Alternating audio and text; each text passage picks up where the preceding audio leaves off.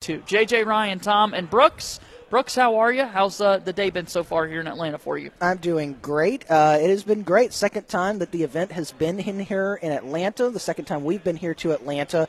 Uh, different setup for us, as, as you said. We're in the College Football Hall of Fame. There's uh, a lot of stuff around us. We, we're in one of the back corners of the building along Radio Row. And if I look to my left, there is a display with old college uniforms. Behind me is a display of old college football trophies. In front of me is the history of college football, marking the 150 years of college football, which happened a few years ago. It is just so much college football around us, and what better place to have the college, uh, the SEC Media Days than the College Football Hall of Fame? Uh, gotten to speak to a lot of great people today. Gotten to, uh, you know, get into the vibe of football season. Yeah uh, a little bit. Heard from the commissioner first thing this morning. A, uh, we'll talk more about what he said, um, and don't want to uh, let this pass by because we are going to be focused mostly on college football. Uh, but a couple of Auburn Tigers have gone in the MLB draft. I'm sure we'll talk about that a little bit later on. But shout out to uh, I believe it's about up to five now. Yeah. Uh, Tigers have been drafted in the uh, in MLB draft. So shout out to all of them and can't wait to get ready on the show today. Yeah, the sports world moves on. We've got SEC Media Days here, but of course, All Star Week festivities taking place for Major League Baseball. We've got the Home Run Derby later tonight. The draft is ongoing and more. So, so many things that we'll discuss here today. Uh, as we're live from SEC Media Days at the College Football Hall of Fame. Ryan Lavoie, how are you, sir? I'm doing quite well, and uh, this is obviously a different setup for us than the first time we were in Atlanta, and I have not talked with you personally about it yet, but I think we're having a good time here in this new setup. We're certainly uh, right in it. Yeah. And uh, I, I, think they've done a good job of balancing everything out because, of, of, course, we're referring to back in 2018, we were in the Omni Hotel for Radio Row. It was set up there. You had electronic media, you had a uh, big dining area where everyone had drinks and, and, and had the meals, but then you also had the College Football Hall of Fame, and that's where the SEC network was set up. That's where the main stage was, and of course the interviews or the, or the main press conferences rather with the commissioner and then all 14 SEC head football coaches. Now there is still an element in the Omni Hotel. I believe there's still that dining hall area. Uh, and, and, still electronic media, so like a uh, more succinct version of the press conferences and interviews. But now, uh, in the main College Football Hall of Fame building, not only do you have the elements you had last time with uh, the main press area and the SEC network and that sort of thing, but now on level two, we're set up, and I can tell you that they did jam all 30 tables or so in. Um, we are literally looking at the rivalries of the sport kind of in our face within almost arm's length, and we see the Alabama and Auburn rivalry right behind us, which makes a lot of sense for where we're put. Um, but uh, that's also why you know spacing a little bit of an issue because everyone is really jammed together, and we have a good look at ten or twelve other tables within our periphery. So, uh, but but nevertheless, I'm enjoying it so far. Uh, we've heard interesting things so far today. Nothing earth-shattering as we anticipated, uh, but uh, all together here in the College Football Hall of Fame, and that's something Commissioner Sankey mentioned not to take for granted because we saw how the last year or two turned out. So very excited to be here. I think this is going to be uh, a really good week, a good week of information, a good week to get to talk to people, and uh, having a good time so far. Tom, tell me how you're doing.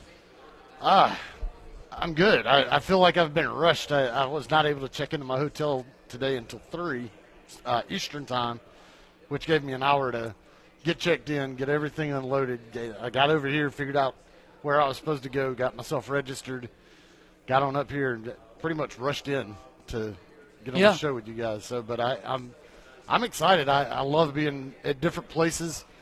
I don't mind Birmingham, but it's nice to be at somewhere different. And uh, what better place than the College Football Hall of Fame? And as uh, Ryan mentioned, we're sitting here kind of in the, the rivalry section. Yeah. I'm sitting here looking at this wall of – stuff. There's a big axe from the Minnesota Wisconsin rivalry. Of course, I've got we've got the Iron Bowl big thing right behind my shoulder here. So uh, I'm looking forward to it. And it's nice to always come to media days and see familiar faces, see some guys and uh, and women that uh, we talk to on the show on the phone, but now we actually get to see them in person, sit there and talk. It's way different, yeah. A lot, lot of uh, familiar faces, and then of course just seeing the coaches, the players, and uh, just kind of enjoying the whole atmosphere of everything which we certainly love. It's good to take in the atmosphere of all of this and what a setting this is with, as you mentioned, the College Football Hall of Fame here on the second floor. Uh, there's windows down the walkway where we can look into the main room where the commissioner and all of the head coaches will take to the podium. Here we've got all these rivalry displays. Once again, we mentioned the Iron Bowl. Uh, we've got Harvard and Yale, that great rivalry. Wow. Uh, Army and Navy, Oklahoma, and Texas. That's an SEC rivalry. Notre Dame and USC. Uh, Cal and Stanford, Michigan and Ohio State, and then in the very back, how about Grambling and Southern? That's right. Getting a little bit of love there in the College Football Hall of Fame. Isn't that like the Bayou Bowl? You are telling me. Bayou yeah. Oh man, it's been a lot of fun, and uh, it's going to continue to be fun throughout the week. And again, we can't do this uh, with all our great folks and support back at Tiger Communications at the management and sales level, and then also uh, within our Sports Call family. Thanks again to Cam Berry and Brant Daughtry for their hard work behind the scenes, and we've got a lot of great conversations coming up here throughout the week. All right, so Brooks, we talk about the commissioner being here and opening up the SEC Media Days. Anything in particular stand out to you from what Commissioner Sankey had to say? No, I mean, nothing earth shattering, as Ryan said. There's there's no groundbreaking news. Uh, talked a little bit about uh, you know how he uh, and, and a lot of college football people uh, were in the camp of how the NIL, the problems that are surfaced with NIL over the last year after it's been in in, in place for a year are the ones that you know they said were probably going to be in place when you had states. Uh, state laws coming in, and there was no national thing. So he said, uh, talked about how he, him and other leaders of college football continue to uh, press Congress to try to have a national NIL ruling, but he, he p- talked about you know different things that were happening in Congress that the NIL is not at the top of their uh, their uh, list of to do things right now. Uh, also talked about the fluid situation of college football um, uh, conference realignment, and uh, several times he made the comment that the SEC was already a super conference, and he, he's been he said he, I've said that for about seven years now that the SEC is already a super conference, and he said that they are they do listen when people call, and he said people have called them and they they do listen, but there is uh, nothing that is happening right now in the conference realignment. He said the SEC he likes where they're at right now, but uh, apparently people have uh, reached out and said uh, we really like what you're doing and uh, how can we be a part of it, but nothing is uh, nothing apparently is formulating right now, according to the commissioner. Um, and of course, we know the fluidity of college football. Anything can change in a day. Uh, he also talked about uh, someone asked him his reaction to the USC uh, UCLA news going to the Big Ten. He said, "Well, I just got to vacation at the lake when that happened. I had no idea it was going to happen." And so he had to get on phone calls and stuff right then when he uh, got to his lake house and was uh, was occupied with that. So like no, nothing too groundbreaking. It was interesting that he, you know, did make the comment that people do, you know, have reached out, and but no, there was nothing imminent or anything that that he could announce. Uh, I think that was the biggest takeaway that people like, and we expected that. We expected that other schools had reached out to the SEC. I know there's been all these sorts of uh, different, um, all these sorts of different uh, things happening in the conference. That uh, all the rumors circulating around uh, with with conference realignment and it, it Commissioner Sankey kind of said, yeah, there, there's people are reaching out, but nothing's happening. Yeah, no, I, I think that um, there was obviously no breaking news, and technically, like we last year we saw there was, but it was not because of anything that was set up at the podium. It was just kind of released out there during media days that Oklahoma and Texas would be joining the league. It was not something that anyone said was happening. It just got reported at the same time, got leaked out. So, again, nothing we heard was anything earth shattering. I, I, think just if people want to hear a few tidbits, uh, the commissioner was asked if he thought um, the USC and UCLA moving to the Big Ten was uh, as powerful as Oklahoma and Texas moving to the SEC, and he said no, he believed Oklahoma and Texas trumped um, UCLA and USC going to the Big Ten. And he also kind of cited something that I had not thought about when I made this case last week that you get some rivalries renewed potentially, depending on kind of also how you do the, the scheduling model. But you get Texas and Texas A&M again. Uh, you get Arkansas involved with some of their old friends from prior to them joining the SEC. You get Missouri back involved with some of these schools. So I, I think that's something that also would really help. And again, another avenue in which I would push, please do the three plus six model. But along those lines, something that Commissioner Sankey was talking was important to the SEC, important to their members, was something we don't always think about. We, we're thinking about it from the playoff perspective and what would be best to get as many teams into whatever playoff format that we eventually have. But he also mentioned, and I think a lot of people would probably not like this amongst the big schools in the SEC, but he also mentioned the importance of maintaining the ability to be bowl eligible for all the teams in the league. And of course, that doesn't necessarily matter to half the league. I mean, you know, LSU's not going to care if they limp in at six and six. Auburn does not care if they limp in at six and six, and certainly programs like Alabama and Georgia would be besides themselves at six and six or seven and five. But um, you know, trying to also recognize that he is the commissioner for 14 and soon to be 16 teams and not just half the league. And so, how do you still make Missouri proud of their program? How do you still uh, give credence to the growth that the Mississippis and that South Carolina want to portray? And so, you know, that is something that would be concerning if you're part of the crowd that wants to see nine games because at uh, nine games in the conference is obviously going to be more difficult to come up with the six wins required to get bowl eligibility. And so I don't think that is the chief concern. I think that's just one of the things that the SEC is thinking about and trying to cover all of its bases. But nevertheless, there are things in there that suggest that both eight and nine games are very viable and that there is not a clear path right now, or I should say, a clear preference to either one amongst the league. And, and, that's something that I just personally want to see. I want to see it go up to nine games. But if you're reading between the lines there, there is some some suggestion there that eight and nine games probably very even right now amongst the league's thought process. And we just want answers at the end of the day. We want to know what it is right now, uh, what college football could look like in the future, and it might take some time. That was Commissioner Sankey, our reaction to some of the things that he had to say. Plenty more conversation coming as well. Again, we are live right now from SEC Media Days in Atlanta at the College Football Hall of Fame. Let's take a quick timeout, and Sports Call continues after this.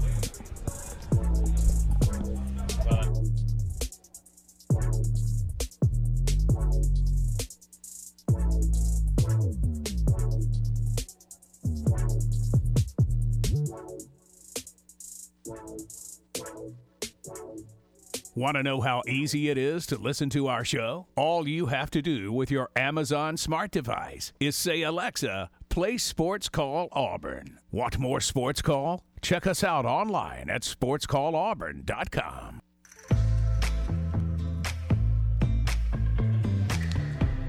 Welcome back in. It's Sports Call Tiger 95.9 FM and on the Tiger Communications app live from SEC Media Days in Atlanta. JJ Jackson here with Ryan Lavoie, Tom Peavy, and Brooks Childress. And uh, man, what a fun day it's been. A good first day.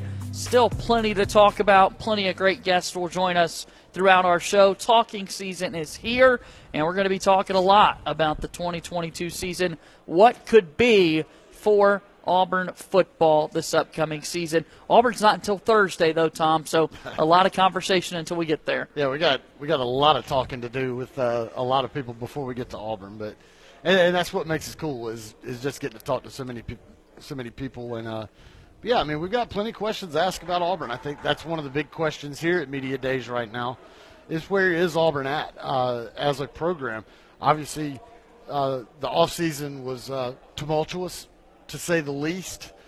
Uh, you know, Bryan Harsin is going to be faced with a lot of questions about uh, the supposed, I guess, investigation. If you want to, uh, you call it a supposed investigation, rumored investigation. Someone described earlier as a coup. A coup. Yeah. An, att- an attempted coup d'état. Um, so, yeah, I mean, he's going to be faced with those questions, and uh, you know, unfortunately for him, that's going to be a focus on what a lot of people are going to say, not what not what the team's looking like on the field. Um, they're going to be asking him that, and then of course also with recruiting because right now uh, the fan base is not very happy with the with the way recruiting is going when you compare it to some of the other teams around the league. So a lot of questions to be asked about Auburn, and uh, it's going to be a lot of questions about Auburn leading up until that first game. Let me get a phone call in here again. Coming up at 3:30 Central Time, we're going to have Lynn Scarborough from Lindy's joining us on today's show. 334-887-3401 to be a part of Sports Call. Let's go to the phone lines. Zeus, who has called in today? Montgomery. James, James from, Montgomery. has called into the show. Hello there, James. Tell us what's on your mind. Hello? Hi, James. Hello? Hello, sir. Can you hear us? Hello? All right, we'll try to connect with James a little bit later in the program. I think we were having a hard time hearing from James. Let's try another phone call. Let, let's go ahead, if we can, back in the studio and, and let's move on to our next caller. We'll drop James and try and transition. What about Warden Steve? Is Warden Steve available to chat with us here on Sports Hey, Call good today? Hi, Steve. Hey, guys. Steve, can you hear us? Y'all hear me? Okay. All right, we will uh, don't fix those they can hear engineering issues back there. Sorry about that, Steve. We will just talk amongst guys. ourselves and bring sports call. Let's get Steve out of here and um, move forward there. So uh, here is Sports Call live from SEC Media Days Radio Row. Technology in 2022. Live radio. We're going to run radio. into some snazoos here and there. Um, Snafus. snafus. What did I say? Snazoos. I'm recreating words. Snazoos. Snafus. No, Snazoo sounds like something we could talk about on Wacky Wednesday. Right, yeah, You know? no doubt about that. But uh, Uh, anything you wanted to add from our conversation we were having a little bit earlier, Tom? Uh, No, I mean everything. Everything was already said, pretty much. Um, yeah, I mean, it, there's a lot of questions with uh, with what's going on within the whole just kind of spectrum of college football. I mean, the SEC, but all the other uh, conferences as well, and just the, the shifting landscape of everything. How it's going to affect the SEC? How is it not going to affect the SEC? I, I don't see how it will not. But uh, uh, you know, just a lot of interesting stuff there with just the the general landscape of college football as it is. It is. It is interesting to see kind of what it's going to look like in the future. That's what I keep saying. I think a lot of people want to know right now, in this moment, what is it going to look like? And unfortunately, we just don't have that answers. It's a lot of speculation on possibly things to come. Yeah, it, it's uh, you know everyone wants to. Commissioner Sankey mentioned it. Everybody out in the uh, every writer out there wants to be have the next article out ready to go. There, when the the USC UCLA stuff broke, he, he talked about how you know a lot of you guys out there were uh, you know looking at trying to figure out who's got this scoop, who's got that scoop, who knows what, and sometimes you just don't know. Um, and Commissioner Sankey, on that same note, said there was, uh, quote, no sense of urgency with the conference to do anything. And so it, it's, you know, you're trying to get the, you know, trying to find out what's happening next in college football. But, you know, with the SEC, it may be, you know, a while before we know what's next with them because there's the, the, appears from what uh, the commissioner said, there's not really a sense of urgency to move move forward with anything right now. That they're they're satisfied with the quote unquote super conference they have. Here's what we're going to do we're going to try for Steve one more time in this moment. And this will set the tone for the rest of the week for us. So, Uh-oh. Lot of uh, let, us go and see if technology wants to work with us here today. As we go to our Auburn Bank phone line, we're going to chat with our good pal, retired Warden Steve. Steve, can you hear us? Good afternoon. I hear you guys. All right, go. there we go. All right. So let's start off the bank. I love Go this for it. quote over the weekend uh, on a podcast called Next Round. Here's a quote, guys. For the people who keep bothering this man, I wish somebody would just slap the hell out of him. Yeah, we're gonna. That that was Charles Barkley Charles on the next round. We're gonna take Steve off the Yeah, air right now. We're gonna take Steve off. That I don't. That's not good. The qual. We got some feedback. Steve's off, and Yeah, we're gonna guys, chat here hear amongst now. Ourselves. We don't hear you well, Steve. We don't hear You you, hear well. me? So we don't hear you well. Let's hang up, please, with I'm Steve. Cam and Brant, let's hang up with Steve, please. And here we are amongst ourselves. That was Charles Barkley on the next round, and I appreciated Barkley's remarks. I think a lot of uh, Auburn people were really behind him and, uh, and and were agreeing with him. Like, yeah, if, if let's let's support whoever the head coach is. It's kind of silly to call yourselves a fan of the school at any point. We did this in the Gus Malzahn tenure. At any point, why would you root for somebody? not to succeed. It just makes zero sense. And so I'm glad Barkley made those comments. Super glad for it. it. It was good that he made those comments. Um, and, and unfortunately, that's kind of where you're at right now with Auburn. Is you have a split in the fan base. Uh, you know, I, don't think that. If you look at basketball, for instance, with Bruce Pearl, I think you'd be hard pressed to find anybody that is anti Bruce Pearl at Auburn. There may be one that just doesn't like his demeanor, kind of the way he is, but few and far between. But with Bryan Harsin, I, you have a very, very definite split in the fan base. You have some that are ready to fire him immediately, uh, like today, and then you have the others that want to support him and want to support whoever is going to be the coach and give him the time that he needs to do. Barkley seems like he's on that, and so uh, you know for him to step up, um, that's a uh, it, it's always good if you if you've got somebody big named like that that's willing to step up and have your back and support you. Then, good for him, and good on Charles Barkley for doing that. Because uh, right now, I think Bryan Harsin needs all the words of support that he could possibly get from the Auburn family. Yeah, and I mean, one year in, I, I know that it's been a very disappointing year. Again, I stress with people like if you're going to make a change, you're not going to just boom your your first year. Like I, I get Gus Malzahn was able to do that, but that was someone that was around the program. Um, only in the not in the program in 2012. He had been in it the prior three years, had good offenses, and then catches lightning in the ball in 2013. People ultimately still were not happy with the way it turned out for Gus. And, and while I was not ready to move on from him, most people were. And if you're going to move on from an eight, nine win coach, then you're going to have to have a, a, a tear down and a rebuild of what you're doing with your program because what you were doing is not what you wanted. And so you needed to have a change in philosophy, which Auburn has, and a change of character, which is what Auburn has been trying to do. And, and let me tell you, philosophy is easier to change than character because character is a very deeply rooted issue. And I'm not saying the character was bad under Gus Malzahn. That's not what I'm insinuating. But Bryan Harsin has a very much more work hard, get dirty at all cost attitude. Gus was more laid back. He was very, you know, proud of the offense that he built and of his philosophy, very secretive of it at times. But Bryan Harsin is very forthcoming with the fact that we're going to work hard. We're going to try to outwork people, not out scheme, which is more what Malzahn preferred to do. So when you're changing a complete program attitude like that, that is not a a bust or excuse me a boom situation there where you just walk in and it's just better all of a sudden. And so there's growing pains.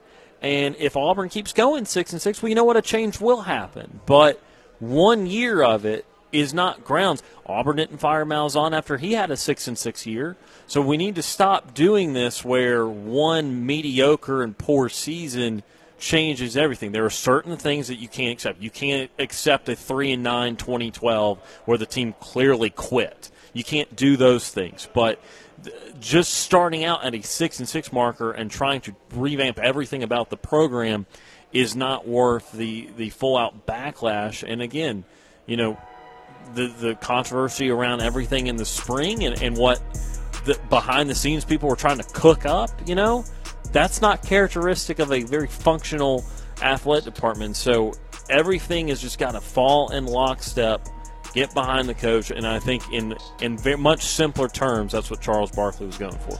Let's go ahead and we'll take our next commercial break here on a Monday sports call. It's July 18th. We hope everyone's doing well. We're at SEC Media Days in Atlanta. Our good buddy Lynn Scarborough set to join the show right after this quick timeout.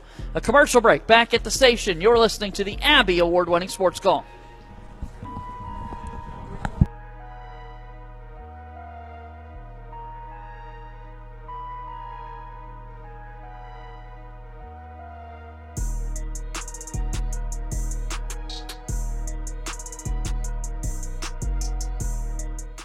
Sports Call is on the air weekdays from 3 until 6 p.m. I'm Britt Bowen, voice of Auburn women's basketball and Auburn softball. You're listening to Sports Call on Tiger 95.9.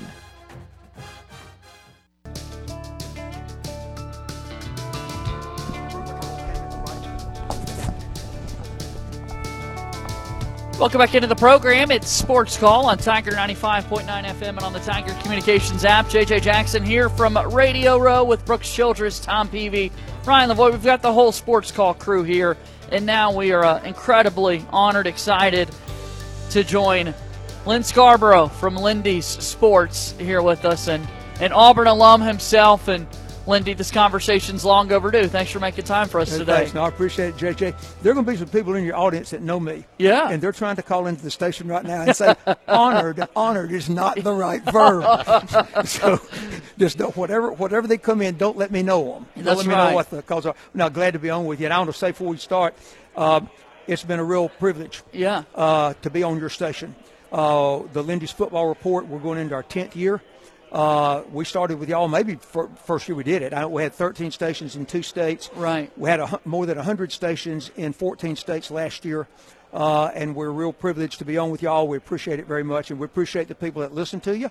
I have people from time to time tell me I heard I heard you on your Right. network. Appreciate that, and urge the folks that uh, are listening to us, uh, let the station know that you appreciate things they have on the air, and give patronage to the advertisers. Because if uh, if we didn't have the advertisers on this station and others, uh, we wouldn't be able to do what we do. Uh, I know I feel blessed that my career has been able to be sports journalism. No kidding. And if it weren't for the patrons that we've got that listen to us and read us and uh, and uh, give loyalty to our advertisers, we wouldn't be able to do this. And the advertisers are the reason we get to be here at events like this and travel, and there's expenses that go into it. And so Exactly. I appreciate you saying that. And, and we will have the big announcement again uh, on Friday nights this fall, going into our high school broadcast for Beauregard High School football here on WTGZ 95.9. The Lindy's football report every Friday night after our sports call goes off the air. You hear from the great folks at Lindy's, and then we'll jump into some high school football coverage on Fridays. What's on those shows? What can people expect to hear if, if they the- haven't heard it the, before? The first, the first half of our show, we do more of a national picture. Okay. Uh, we'll talk about things that happened the previous week. Uh, we'll have interviews with coaches and players. Uh, we'll, uh, you know, we'll we'll look at we'll look at that. Um, the second part is more about uh, the upcoming ball games. We are not a exclusively Southeastern Conference show. Right. Uh, we've got we've got affiliates in other parts of the country. Uh, but it's primarily our footprint southeast, and the big majority of our stations are in the southeast uh, region. Uh, we'll do predictions on the games. Uh, I would say I have to, I have to predict the games every week. Uh, any of you that have got your favorite bookie, I would say you do not want to go by what I say. so save your money, spend it on your children's shoes or something. Don't. Uh, but I make picks every week. Uh, we do an upset of the week. Um, and we basically we talk about talk about the ball games, project what's happening, and what's been happening, and uh, and we try to give try to give a lot of emphasis on the southeast, but have something for people that keep up with national college football as well. in your career, how hard has it been able to separate heart from the brain and kind of what what Well, know, it would be. I mean, because you've you- got the Auburn Yeah. ties, obviously. You got to be honest about that. and it. that's The- something that we we have a really difficult time doing it ourselves. Well, I try not to. Yeah. Um, we, but the, the thing is, it's a little easier for you because you're you're in a uh, controlled market. Sure. I mean, I mean, people can stream and everything, but you know, I mean, you're in Lee County, Right. And the and the surrounding area, Central Alabama, where you know we've got magazines all over the country. We'll we'll sell probably 700,000, three quarters of a million magazines this year, um, uh, and that's nationwide. Uh, and and of course our radio network is all over, and we, you know, we cover. I've, I mean, I've been privileged to be able to cover the College World Series and Final Fours and college championship games and most every bowl game, and because I've been doing this a long time, and there are people in your audience right now that are shaking their head and saying, "Yeah, boy, he sure has." Um, but but yeah, it is. But you've got you've got to you know you're you're trained in journalism to uh, to be objective That's right. and to be fair. There's a difference between writing a story and doing a column, and I do both. um, you know, I'm a columnist, and in my columns, I, I can go with opinion. Uh, I've written some pretty ugly things about Auburn over the years, uh, but they deserved it. And uh, I hope I've written some really good things about them that people have enjoyed. Uh, our stories, I did the, uh, in, in Lindy's Southeastern magazine that's out now, uh, I did write the team story. It's a seven, eight page feature, and I hope that anybody that reads it will think it's objective. Um, you know, I've written written columns about a lot of things relating to Auburn and a lot of things not relating to Auburn, um, and um, and I hope I've done a good job at uh, at being objective about it. You know, I would I wish that everything that I wrote about was about Auburn winning everything they ever did and everything being wonderful. Unfortunately, that's not uh, that's not the reality of life. Well, and I, I'm glad you mentioned that because I guess, and it's something that I've experienced uh, from my time working in newspaper and even on radio. I'm sure these guys have, but you get the Auburn fans, and they just expect that you're going to talk sunshine and rainbows to them. But uh, I mean, the yeah, I guess you have to get the under, the Auburn fans to understand. And you've got- it's no, not always great that you're And- to tell the bad stuff. and it's not just our fan base. I mean, it's that way in this in this room right here. There are 12 or 15 radio stations that carry the Lindy's Football Report, Right. Oh, and they would love it for everything that we pump out every week uh, to be of better roses, but but it's not, you know. And so you've got to you've got to tell it like it is. If you're not going to be objective, and uh, why would anybody listen to you? And we we try we we give in our in our publications uh, we have more content than anybody else uh, probably by a pretty substantial margin. A lot of people uh, that have done what we've done over the years are now out of business.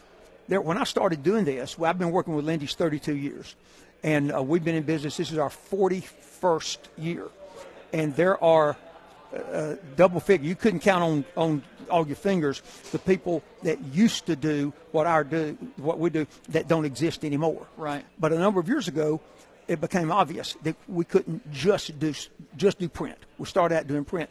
Now we've got an active website. Uh, we do contests and and and uh, feature type things. We do a special edition for the winner of the Super Bowl, the uh, World Series, sometimes the basketball championships, and always the winner of the uh, football championship, the college football championship. Um, have had the opportunity to do a couple of, of those on Auburn. Uh, I've had a whole lot of opportunity to do them on Alabama. Yeah. Uh, and but the, but the good thing about it is about about being able to cover the SEC and being in the market that we're in. Since since 2003, you've had five. No, you got to go back to 98 for Tennessee. Since 98, you've had five SEC teams win the national championship. Since um, since 2003, you've had four SEC teams win the national championship, and and others play for them that they lost. Big Ten, they like to think that they're the you know up there with uh, with the SEC. Uh, Ohio State has won a couple. That's it. Um, you've had on on the Pac-12, uh, you've had Oregon play for it twice. You had Washington be in there for it. Um, you've had a couple of teams from the, uh, but you hadn't had one win it. I'm trying to remember how long it's been since they won it. Te- uh, Texas won it in 2004. Right. Um, but in the SEC, Alabama's won like six. Uh, LSU's won two. Auburn's won two. Georgia's won one. Georgia's lost one. Auburn's lost one. Uh, LSU's lost at least one. Uh, so it's a common thing that the SEC uh, does this. But it's not just in football. I was out, I was at the College World Series again this year. We, had, we had three SEC teams. Last time I was out there, we had four SEC teams. In fact, Auburn's been to the College World Series three times when there were multiple SEC teams. And look at gymnastics. Look at swimming. Look at you know the SEC dominates things. I thought it was interesting this morning. Um, I think that uh, Commissioner Sankey, and and probably like y'all, I've, he's been doing it now since uh, Commissioner Slive, you know, had his cancer, and, and he had to take over in 2015. And I've listened to every one of the talks Yeah. that that Commissioner Sankey's done, and usually they're fluff. But I thought he really stepped up to the plate today and put more meat into what he said Sure. than any other time. And maybe part of that is because what I was going on. Because he addressed, hey, he didn't duck questions. And that's one thing I like about him. He's pretty straight up. But he talked about is it going to be an eight game or a nine game conference schedule when Texas Oklahoma comes in and the and the disadvantages that a nine I'm personally a proponent of nine games, but there are some disadvantages to that. And he talked about that. He talked about the uh, the college playoffs what's going to happen with that, with all this realignment stuff. I personally uh, uh, support an eight game schedule, and I've written a couple columns about that. But I, I really don't like a 12 game because it's going to cause people to have byes. And I don't think you ought to have byes. 12 team playoff. A 12 team playoff, Yeah. that's right. 12 team playoff. Because in the College World Series, in the Final Four, or in the, the NCAA tournament, those type of things, you don't have byes. Right. And I don't like the idea of having byes. But he gave some reasons why having 12 would make sense. I, I listened to him. I'm not going to change my mind, probably. Right. But but but he did give some you know some sense on it. Uh, he addressed very in much detail this name, image, likeness mess, and and what it's doing, and the same with the transfer portal. And guys, I, I think as what happens. Look, I'm an old conservative guy. Anybody that knows me knows that. I don't like things to change a whole lot, and I like things to be traditional. Uh, I'm afraid that in politics these days, that in economics, that certainly in sports, that people do things without thinking about what the ramifications of them are going to be. It sounds nice. It sounds nice. Those players aren't able to get money. Let's give them a stipend. Let's give them a way to make money. Uh, that evolves into the NIL, and look at all the problems that's causing. Okay, you've got players. If coaches go from one school to another, a player ought to be able to do that. Players ought to be able to not be stuck. So we go to the transfer portal. Except, look, what's that's caused? And you know, I think that chaos. Yeah. Exactly, chaos. And and if you had really thought about it, you would have known it was going to cause chaos. If you said, okay, you can you can transfer twice, or you can't transfer to a team in your own conference, or you've got to wait. But to saying you can go willy nilly, how many uh, how many teams will this be that uh, uh, Powell has played basketball for? Too many. Is it three or four? He played for, played for us, played for Auburn, for Tennessee. Now he's going to Washington State. Right. Yeah. He's got another year to transfer. Right. So don't don't feel like that he's doing all of them. And I don't want to criticize transfers, the transfer portal idea, because where would Auburn be in basketball without the transfer portals. Right. Bruce Pearl and his staff have done a magnificent job of combining high school recruiting with transfer portals. So I don't The want National Defensive Player of the Year is Yeah, a transfer exactly. this exactly. past year for I mean, Walker Kessler. Yeah, I don't want to be a hypocrite about it. However, I, I would have liked it had they done the transfer portal deal with some rules up front instead of trying to make them now. It would have been better if they'd come up with this national uh, the uh, name, image, likeness deal. don't try. It's like my grandmother would have said, trying to get the horses back in the barn after the gates open. Well, they opened the gate and they didn't care where the horses went, and now they're trying to rein them in, and that's not an easy thing to do. And um, so just a whole lot going on in, and it doesn't just affect football, because it affects amateur athletics in general. The NIL applies to baseball and basketball, and all just the same. Right. And and in in the Olympics, I remember when they had the uh, the first Dream Team in '92, I guess it was. Right. Had Barkley and, and Magic Johnson, Jordan. Jordan, all those guys. Well, obviously that's the best team in the world, but they're playing in the in the Olympics. They're supposed to be amateur athletics. Well, it isn't amateur athletics anymore. Right. Because now in so many sports you've got it different. Birmingham had the World Games this past week. They did. and they did. I don't know if y'all watched it much. They did a magnificent job. I'm from Hueytown, Alabama. I'm actually from Rock Creek, which is out in the country outside Hueytown. And I was skeptical when they said Birmingham, Alabama's got the World Games. I'm thinking, oh my God, what have they done? is this nuts? But they did a they did a wonderful job. But those people in the sports they did are still still primarily amateur. Right. And I'm afraid the line has blurred too much between amateur and, you know, when, and I don't, I don't, I don't know the details, but when a quarterback goes to Texas and he's going to make more money than a lot of head coaches, uh, something doesn't seem right about that to me.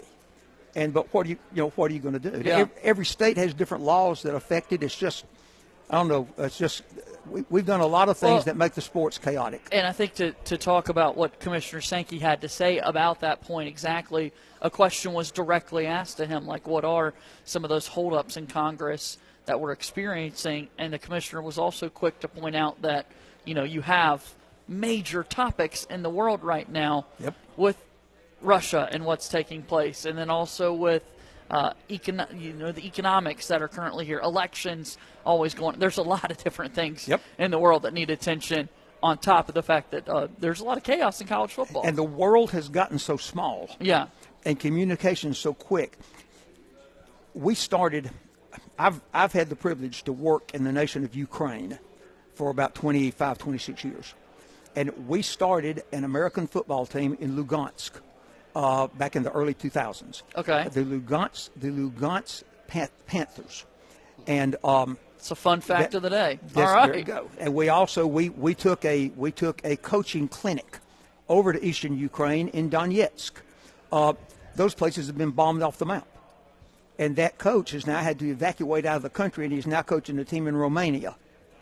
And uh, and here we are in Atlanta, Georgia, and we can do a direct tie to a coach that's in Romania because Vladimir Putin is blowing people away with bombs. I mean, that's what our world has become, uh, and a, a lot has a lot has changed in our world, JJ. That's not for the good.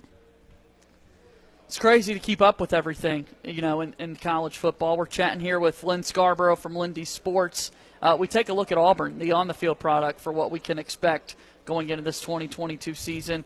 Uh, quarterback position is where you have to start with any football Yep. team, and um, Calzada, Finley.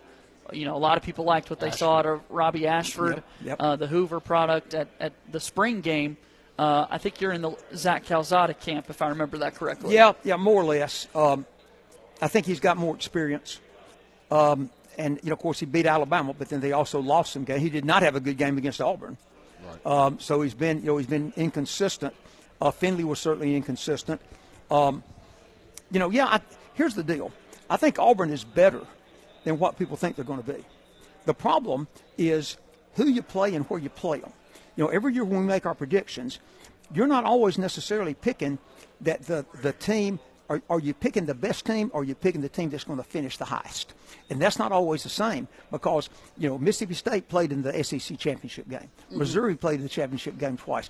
Do you think they have the best team?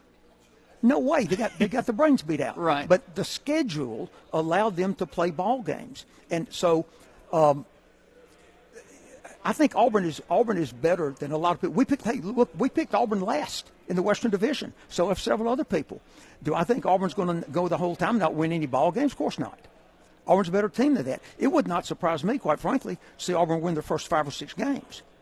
But but they also could lose three out of the first six games. And they could have a really good team, a better than average team, and lose three ball games by the middle of the season. And if that's the case, I hope that Auburn fans, which I'm not just picking on our fans, I'm picking on picking on fans in general, but LSU, for example, I was just on with a couple of LSU guys. They open Kelly's first game. Uh, he opens with Florida State at a, at a neutral field. Okay, later later in the in the month, about four or five weeks later, he plays at Auburn. He also plays at Tennessee. He plays at Florida, and he plays, I think, at it might be Georgia. Uh, no, it's Alabama. So he plays at Auburn, at Alabama, at Tennessee, at Florida, and he opens with Florida State. That to me That's doesn't tough. that doesn't sound like for a team that's got a new coaching staff coming in and they lost about 20 players or something. Yeah. To you know, is that a real formula for winning? Know, I don't know. Is it is it a formula for winning that you lost your offensive coordinator, you lost your defensive coordinator, your starting three year quarterback has gone to another school, so you don't know who your quarterback's going to be, Right. Uh, and you op- you're uh, playing uh, on the on the home field of the two teams that played for the national championship, and you're playing Texas A&M and you're playing Arkansas, uh, and oh yeah, by the way, Penn State comes in. Right. Now, does losing both your coordinators, losing your quarterback, uh, and having the what has been put up as the most difficult schedule in the country, is that the formula for winning a lot of games?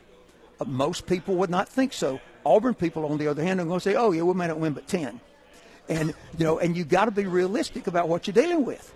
And And sometimes I could be in that optimistic camp, Yeah, but I'm it just- is it is I understand. it's nice to Yeah. take reality pills from time to time. Sure. Hey, well, but- but when you're talking about a schedule and when you're talking about Auburn, is that Penn State game the most important game of Bryan Harsin's career? Because you have to think they're going to win the first two. well, You you would think that that's going to set the tone for what. Are the fan base going to try to run him out of town after Penn State, or is everybody going to like jump on board and like, here we go, let's jump behind him? It just seems like it is such a crucial game for his career and his potential career at Auburn. it's according to how you lose. Yeah. If you lose 50 to nothing, that's one thing. Uh, if you lose by one touchdown, that's another thing, unless you have gotten to the opponent's two yard line with a guy in your backfield who's averaging five yards a carry. And instead of giving him the ball on the third or fourth down, you throw a fade, you throw a fade pass to the corner of the end zone twice. One of the shortest guys on the field. So it's a, so it's according to ah. how you lose. If if Auburn loses to a good Penn State team in a respectable game by a close margin, I would hope that fans are objective enough, smart enough, not to throw the kitchen sink at him. You know, if they lose, this is a Penn State team that's good. but they're not in the same category as Ohio State. This is a good team, but it's not a great team. Uh, if they come down and beat Auburn by seven touchdowns, that's another thing. If they beat Auburn by a field goal, then that's something else. Unless we, let's say they beat Auburn by four points, not a field goal because you got Anders Carlson. Yeah. But if they beat Auburn by four points and they had the ball on the two yard line and Tank Bigsby sits on the sideline while they throw two fade passes, then the guy that's going to be leading the charge out onto the field may be us. so, you know. No, that's fair. But, but now, also in reality, I think Auburn could lose that game by just a point, and there's still going to be Auburn fans who are like, Well- get, get him out, get him out. Well, I would, I would, Take- I would say done. there's probably five people around this table right now that's going to be disappointed if Auburn loses that game by one point. No kidding. But I would, but I would hope that there's five of us around here and a whole lot in the listening audience that will be objective enough and look and see, you know, look and see what's happening. I mean, this is a team that's playing in the Western Division of the SEC, which is the toughest division and the toughest conference in the country, and they're going to have one of the toughest schedules in the country with two new coordinators and a new quarterback. Where can people find the magazine? Anywhere that good magazines are sold, if you can't find one, call our office or go to the website and we'll get one to you. Perfect. Lynn Scarborough, thanks for being here with us. Enjoy it, JJ. Thank y'all. We have reached the end of the first hour of Sports Call today, live from Radio Row here, SEC Media Days. We're back with two more hours right after this timeout. One hour in the books, and we're rolling.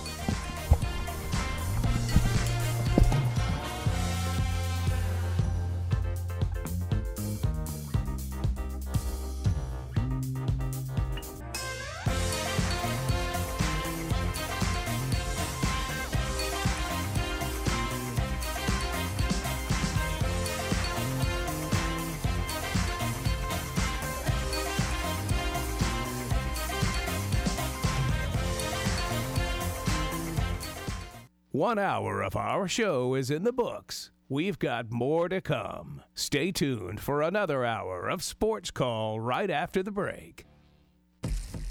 You're listening to Sports Call on Tiger 95.9 FM, WTGZ Tuskegee, Auburn, and AM 620 WTRP LaGrange. Since 1995, Alabama's sports talk leader, Tiger Communications, proudly presents Sports Call. It's time to join our Sports Call crew as they discuss the latest headlines and happenings around Auburn and the entire sports world. To be part of the show, give us a call at 334 887 3401 locally or toll free at 1 888 9 Tiger 9. We're taking phone calls all show long and want to talk about whatever you've got on your mind. And now, coming to you live from the loveliest village on the plains, Auburn's first and Auburn's favorite sports talk show, Sports Call. Second hour of Sports Call starts right now on Tiger 95.9 FM and the Tiger Communications app live from Radio Row at SEC Media Days here in Atlanta. It's at the College Football Hall of Fame. My name is JJ Jackson with Ryan Lavoie, Tom Peavy, and Brooks Childress. Our thanks again to Lynn Scarborough from Lindy Sports for joining us to end the first hour. A lot of interesting things to say about the Tigers, bringing up games from years past, last season, some of the ones that got away, and how it can impact Auburn going into 2022. Coming up here in just a little bit, Alyssa Lang from the SEC Network will stop by our show to join us. We'll get a chance to chat with Chris Doering later in the program as well on what has been a very busy day here in Atlanta. Again, Sports Call on the road at SEC Media Days, an event we look forward to every single year. And uh, guys, I'm glad to be back here. This has been a lot of fun so far today. Good first hour of the show, and we're going to keep it going for two more hours. Yeah, two more hours. Uh, I was keep looking at the clock. My my phone has switched over to Eastern time.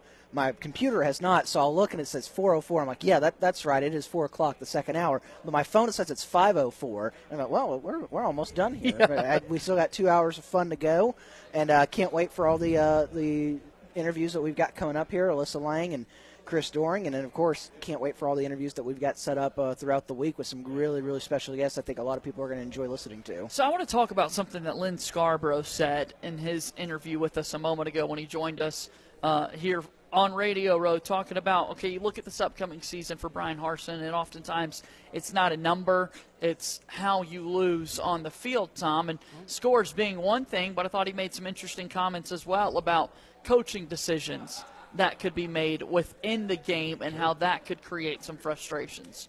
Yeah, well, absolutely, because that's one of the things that kind of frustrated everybody with uh, the Penn State game last year.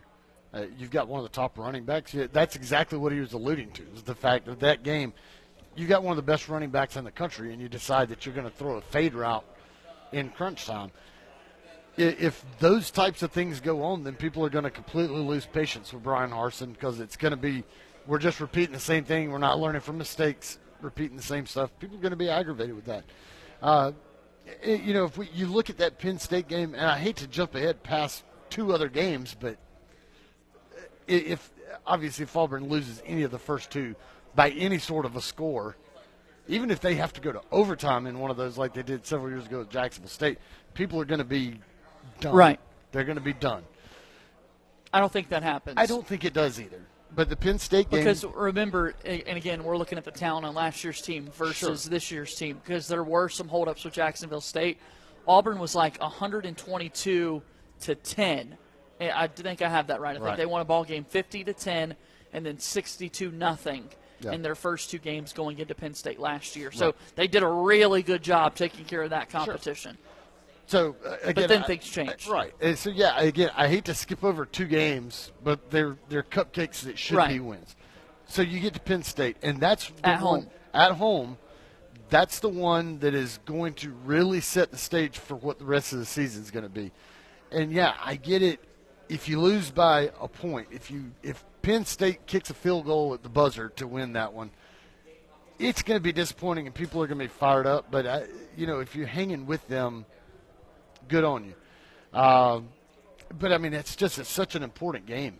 Uh, to, man, just thinking about the fan base and where they're at with Bryan Harsin right now. If if you get that win, that's going to feel like a breath of fresh air, considering uh, everything that has happened in the offseason, everything that's currently going on with recruiting the, or lack thereof. Um, just a lot of feels like a lot of animosity towards Bryan Harsin. Uh, that game will go so far in helping him out and helping the fan base at least get on board with him. A loss, I think, even a a very close loss, it's going to be rough uh, on him. And I guess maybe that's one thing that I maybe disagree with Lynn Scarborough a little bit about. Yeah, there is a how you play the game, but I still think that if you lose, because of everything that is piling up, if you lose that game, you have set the precedent now of losing going forward, and, and I think people are just going to be fed up with it. Well, I mean, you can say that would be a, a dam breaking type of uh, event where then you lose to LSU and then it really is falling Right. off the, the rails. But again, that that is fan sentiment on, on what they would feel if Auburn loses Penn State. The reality is, while it would be headed in the wrong direction, you have nine games, eight games left to right the ship and come up with something worth being optimistic about and, and maintaining your job status. Because I, I would say that realistically, I'm not disagreeing with what you're saying about what the fans. I think the fans would go there. I was going to say, you know the Um, fan base just right? as well as yeah, I do. no, yeah, no. It's it's uh, it's very um, very quick to turn, but I think realistically, you couple that game with the LSU game right. because of what Lynn was talking about with LSU's interesting season. I, I think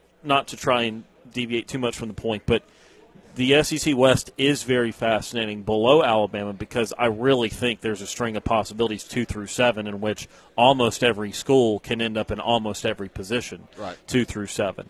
Um, and, and so is LSU ahead of schedule to where they're more up in the top of the division, or are they at or below schedule where they're actually just struggling to beat the Mississippis and they could be last or, or sixth, depending on what happens in the Auburn game. And so that's why I think it's very uh, important, not just the Penn State game, but the LSU game, if you're talking about just the prognosis of the entire season. Because, yes, there's a couple games in the middle and back half of the schedule where Auburn's not going to win. They're not beating Georgia or Alabama this year. And I think everybody should just kind of admit that fact. Something unbelievable would have to happen for them to beat Georgia or Alabama because they were road games. If they were at home, I would never rule it out. But on the road, I am ruling it out at least for this year.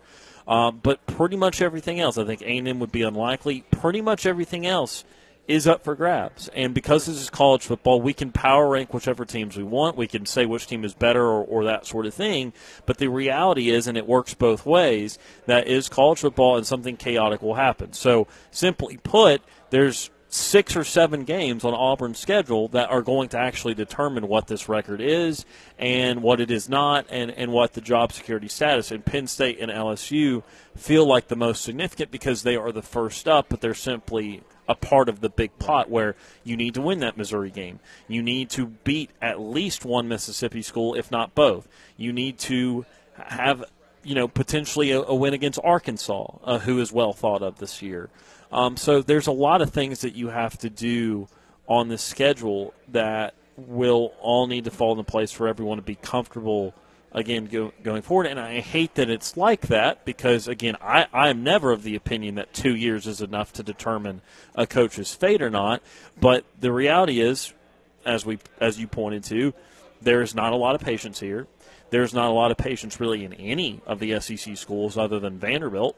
Uh, even Missouri is going to be upset with Eli Drinkwitz if they don't make improvements this year. So um, and, and, that's a game that Auburn fans count as a win already. So that that is the reality of the times that we're in. That there's just not the patience anymore. I even want to mention real quickly as well someone like Florida, who was on an upward trajectory three years ago. They they had a double digit win season. Then two years ago they beat Georgia. They go to the SEC championship game, have a very respectable game against Alabama, pushed Alabama about as far as they got pushed in that season. But then they had that one bad year this year, and it it just writes over all the the good things they did the previous two years, and they said nope, six and six out, totally out. Um, and, and so that's the issue with it all is that it's so quick to focus on the bad and to say that's too much bad where it's not good enough to where you kind of don't recognize that there's also a lot of other programs that are in similar boats and are also good. This is the best league in the in the in the country, and it's been you know Commissioner Sankey said this already is a super league. Look at look at the teams that, especially with Oklahoma and Texas at, You've got some of the great programs of all time, and some of the great programs, probably more importantly, of the last 20 years. And the point, I think Lynn said five. It's actually six uh, since 1997 when Tennessee won. Six of the 14 current programs have won a national championship in the last 25 years, and no other conference even comes close to that. And we know the capability of some of the other schools in the conference of it being top 10 teams. Some of those teams have not won championships. Mississippi State was number one in the country one year, and they're historically not a good program at all, like at all. And they're still capable of performing that way. And Arkansas has had top 10 years where they got had times where they were in the top 10. Ole Miss just made a New Year's Six bowl. So the reality is this conference is just loaded all sure. the time. So anyway, I know that's a long spiel, but yes, the fans will turn quickly, but no, the season does not end because of a close loss right. as long as you look competent early in the season. But and, and I guess you know. What, to me, what just makes those even so much more important, and, and I, again, I'm not disagreeing with you. I agree with what you're saying right now it feels like the fan base is toeing that cliff. The the majority of them are their toes are on the edge of the cliff. The season ended miserably. Right. The recruiting cycle was not good leading up to the season. So I guess let's start out with the, the recruiting cycle, transfer portals, not good. Season did not end well. Coaches are leaving, players are leaving. Then there's an investigation. This current recruiting cycle is not going great that man needs something positive to happen for him desperately because right now there's not a lot to be looking forward to. Right. So you have to win. You you sure as hell can't trip up against two cupcakes. You cannot do that. I don't think that you can trip up against Ole Miss, or I'm sorry, against Penn State or LSU. You have got to win one of those two games. If you take an L early in the season, as much crap is just being thrust in front of him right now from the fan base and from the powers that be. If you trip up in any of those early games, it's it's not going to be good. It's not going to be pretty. It's never pretty when Auburn loses a game anyway. But when you just keep stacking this stuff up, and if you trip up in one of those early games, Katie bar the door because it's going. You, you fight crazy. not only the opponent but the perception of the program. and- and- Absolutely. yep. Everybody will just Doubt. assume. The assumption will be, here's you know this snowball is out of control, and and of course people like us will sit there and go, goodness, folks, hang on. Right. One loss has It's- never it's- destroyed yeah, an entire season. One Yeah. loss, chill out. But eh, man, I mean, it the snowball. It just it just feels like just thing after thing after thing keeps piling up on him. And then if you take an early loss, oof. Now if you can get those wins early on, if you can beat Penn State, if you can beat LSU, you might actually start giving a little bit some hope to the fans. And, and that's one of the big things is it takes just a little bit to get people on board. I've heard this comparison, and it's not a very good comparison, but talking about Bruce Pearl and how the fans were able, they gave him time. He didn't come out like a barn barn buster in the, the his first season, but people gave him time. However, there were positives. There were things that you could see positive. He was bringing in athletes from the get go that Auburn's never had. They were winning some games that Auburn's never been able to win. So there were some positives there. Right now, Bryan Harsin has not had the, the positive steps in the right direction to make people think that he can get this job done. Getting a win against Penn State, getting a win against LSU right there early in the season will be those positive steps. And then you just got to prevent yourself from completely face planting. 334-887-3401 or toll free at 1 Tiger 9. That is our Auburn Bank phone line. Auburn Bank has been a proud sponsor of Sports Call and uh, grateful that they're sponsoring our phone calls. Unfortunately, we've got some technical difficulties back at home in the shop and not able to take your phone calls. But nonetheless, we're bringing you great SEC Media Day coverage, which is exactly what we're going to do after this next timeout. Let's go ahead and head to our next commercial break here on the program. When we come back, Alyssa Lang of the SEC Network will join us here on Sports Call. That conversation's coming your way right after this on WTGZ Tiger 95.9 FM.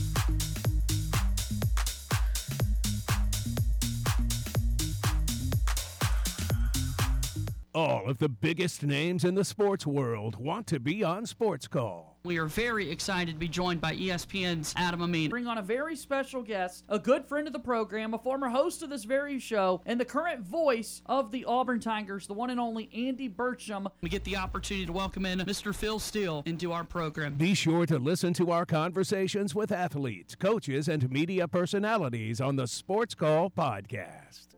Follow Sports Call on Twitter at Sports Call AU. Like us on Facebook at Sports Call AU.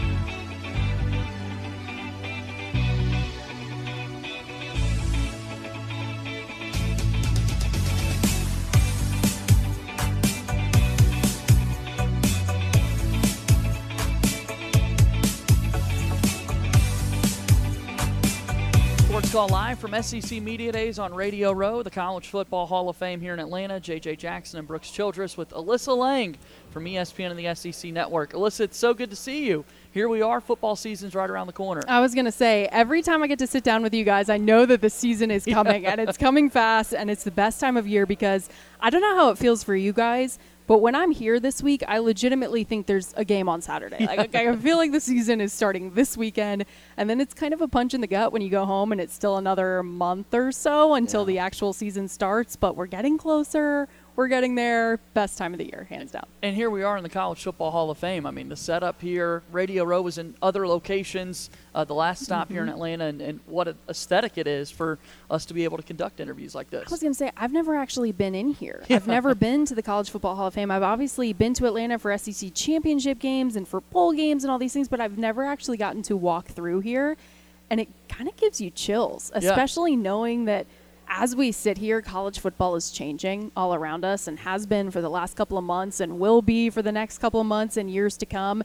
Knowing what a big factor the SEC is in making those decisions, like there's no better place to be in this moment right now than sitting here at the College Football Hall of Fame getting ready for the season. And where we're located here towards the back, we're right underneath the Iron Bowl, uh, which Oh, is great yeah. for, for our at Auburn audience. How did that, I mean, just stars And you're- aligned you're for looking that at to a McElroy place. quote. Right, How does that feel? Wow, There's a a little McElroy different quote. for us, but uh, yeah. as, as you look at Auburn going into the season, it's so interesting to hear outsiders' perspective because there's a lot of conversation on Mhm. Bryan Harsin already after year one. A lot of folks in, a lot of folks already out.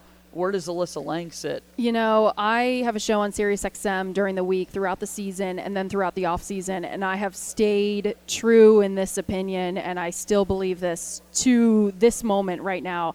I feel like the criticism and the early jumping on Bryan Harsin was never fair. I mean, this this is a tough job. This is arguably one of the top three toughest jobs in college football. I mean, certainly in the SEC. You guys know we worked with Gene Chizik for several years. He's back in the coaching ranks now over at North Carolina, and he would often refer to this job as a pressure cooker.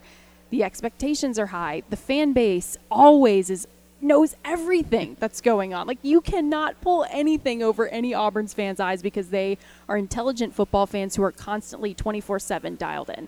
I never felt like the criticism of Bryan Harsin was fair as early as it came. I mean, we're talking about is a coach on a hot seat six games into his very first year. Uh, That's that's ridiculous to me. Like we knew that Auburn had issues to fix, and we know that they still do. Now, I think Bryan Harsin has an opportunity here to win over some of those fans because we know you're not all the ways all the way out, right? Like you mentioned, some fans are in, some fans are out.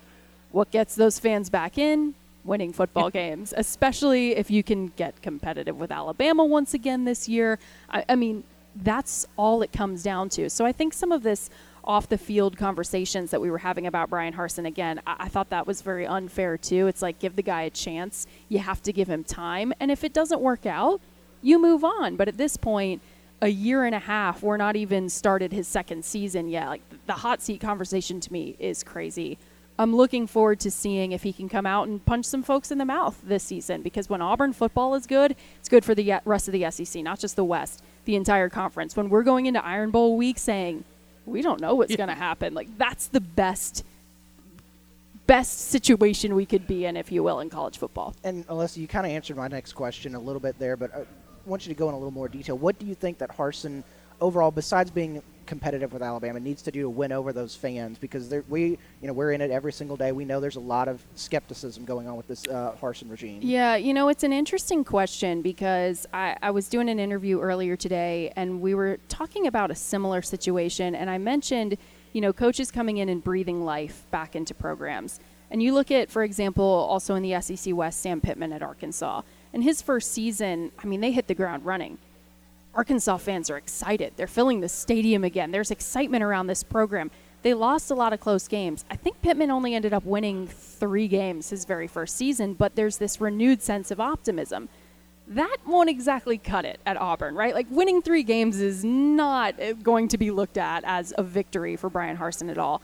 I think obviously becoming bowl eligible is very important for Harsin, but I think just showing improvement in the sense that you're putting an exciting product on the field, right? I mean, you look at Josh Heupel at Tennessee. Tennessee fans were pretty maybe negative going into the next coaching regime and then all of a sudden they're scoring 40 points a game and they're going, "Okay, this is fun. Like we could do this." So, you know, I think it's a general where are we going under Bryan Harsin? There's so many questions to be answered. Obviously, when it comes to the quarterback situation, how's he going to handle that? I think that's going to show us a lot when it comes to who he goes with and then how long he goes with whoever he names QB1. So uh, I think there are a lot of different ways that he can go about turning things around in this second year, but at the very, very, very base level, win six or seven football games. And I think we're avoiding having this conversation. When you look at uh, you know preseason, looking at this team, I know everyone puts out magazines that says this this part of this uh, side of the ball is better. This, what do you think is Auburn's strength going into this year? Oh, I mean, obviously, uh, last season, I think there was a lot to be said about the defensive performances that Auburn put out. I mean, you look at an Auburn football team, especially you go back to a couple of years ago and you look at some of those guys who got drafted to play on Sundays, you're going, okay, yeah, Auburn always has these big uglies on the defensive line, and you come to expect that. So, uh, you know, as much as we make a big deal out of offenses changing across the SEC, I think that's sort of become our expectation of Auburn is just having this nasty defense that nobody wants to deal with. So that's what I expect. And certainly with all the questions offensively, you kind of lean on that defense to take a little bit more of the pressure off, obviously, right? So, you know, you start the season and there's so many ups and downs, and you don't exactly know the identity of your team week one, really even week two. So if Bryan Harsin puts out a defense that can show us that they can go out there and help the offense a little bit and maybe get some takeaways, maybe score some points on that side of the ball, we're looking at an Auburn team that could end up being a bit of a threat. So defensively, I think is where their biggest strength is going to be, at least at this point, before we know where all of these pieces are going to be on the offense. Alyssa Lang's here with us from ESPN and the SEC Network. And Alyssa, let's wrap with this really significant news in the SEC this week that they've announced a partnership with Bush's Baked Beans which is outstanding. Yep. Later this week, we're going to get a chance to chat with Roger McCreary, our own Auburn Tiger, who signed a partnership with Bush's. He eats two bowls of beans before What? Playing in every single game. Oh my gosh. Which is just crazy to think about, but I know that you were also pretty excited about this news. Maybe I need to start doing that before broadcasts. I mean, like uh, Roger McCreary, if he if it's good enough for him, like, it's good enough for me. No, I'm so excited, and the fact that uh, it involves dogs obviously Right. is a great sponsorship as well. But I actually was given a can of Bush's beans this morning with my name on it. Wow. And I don't think I've ever received something as cool in my entire life as a customized ba- uh, can of Bush's baked beans. So I, it might go on my mantle. I don't know. Like, uh, where do, where do you put that? Like, uh, it has to be front and center. So we're so excited. Um, they're a great, great sponsorship, great partner. Uh, that's hand in hand with the kind of things we, we do in the SEC with food and tailgating and all that stuff. Because who doesn't want baked beans on their plate? No kidding. well, Alyssa, the time is always great spending with you, whether it's here in person or over the phone. Uh, it's always good to catch up with you. Thanks for joining us. Thank you guys for having me. That's Alyssa Lang joining us here on Sports Call.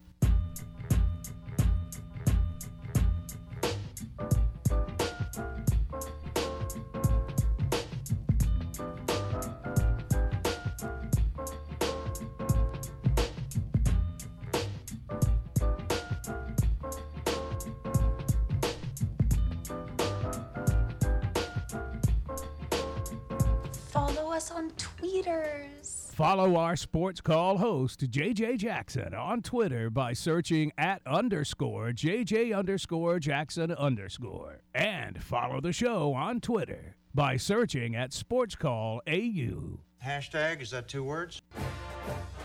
I'm Trevon Reed, former Auburn Tiger football player, national champion. You're listening to Sports Call on Tiger 95.9.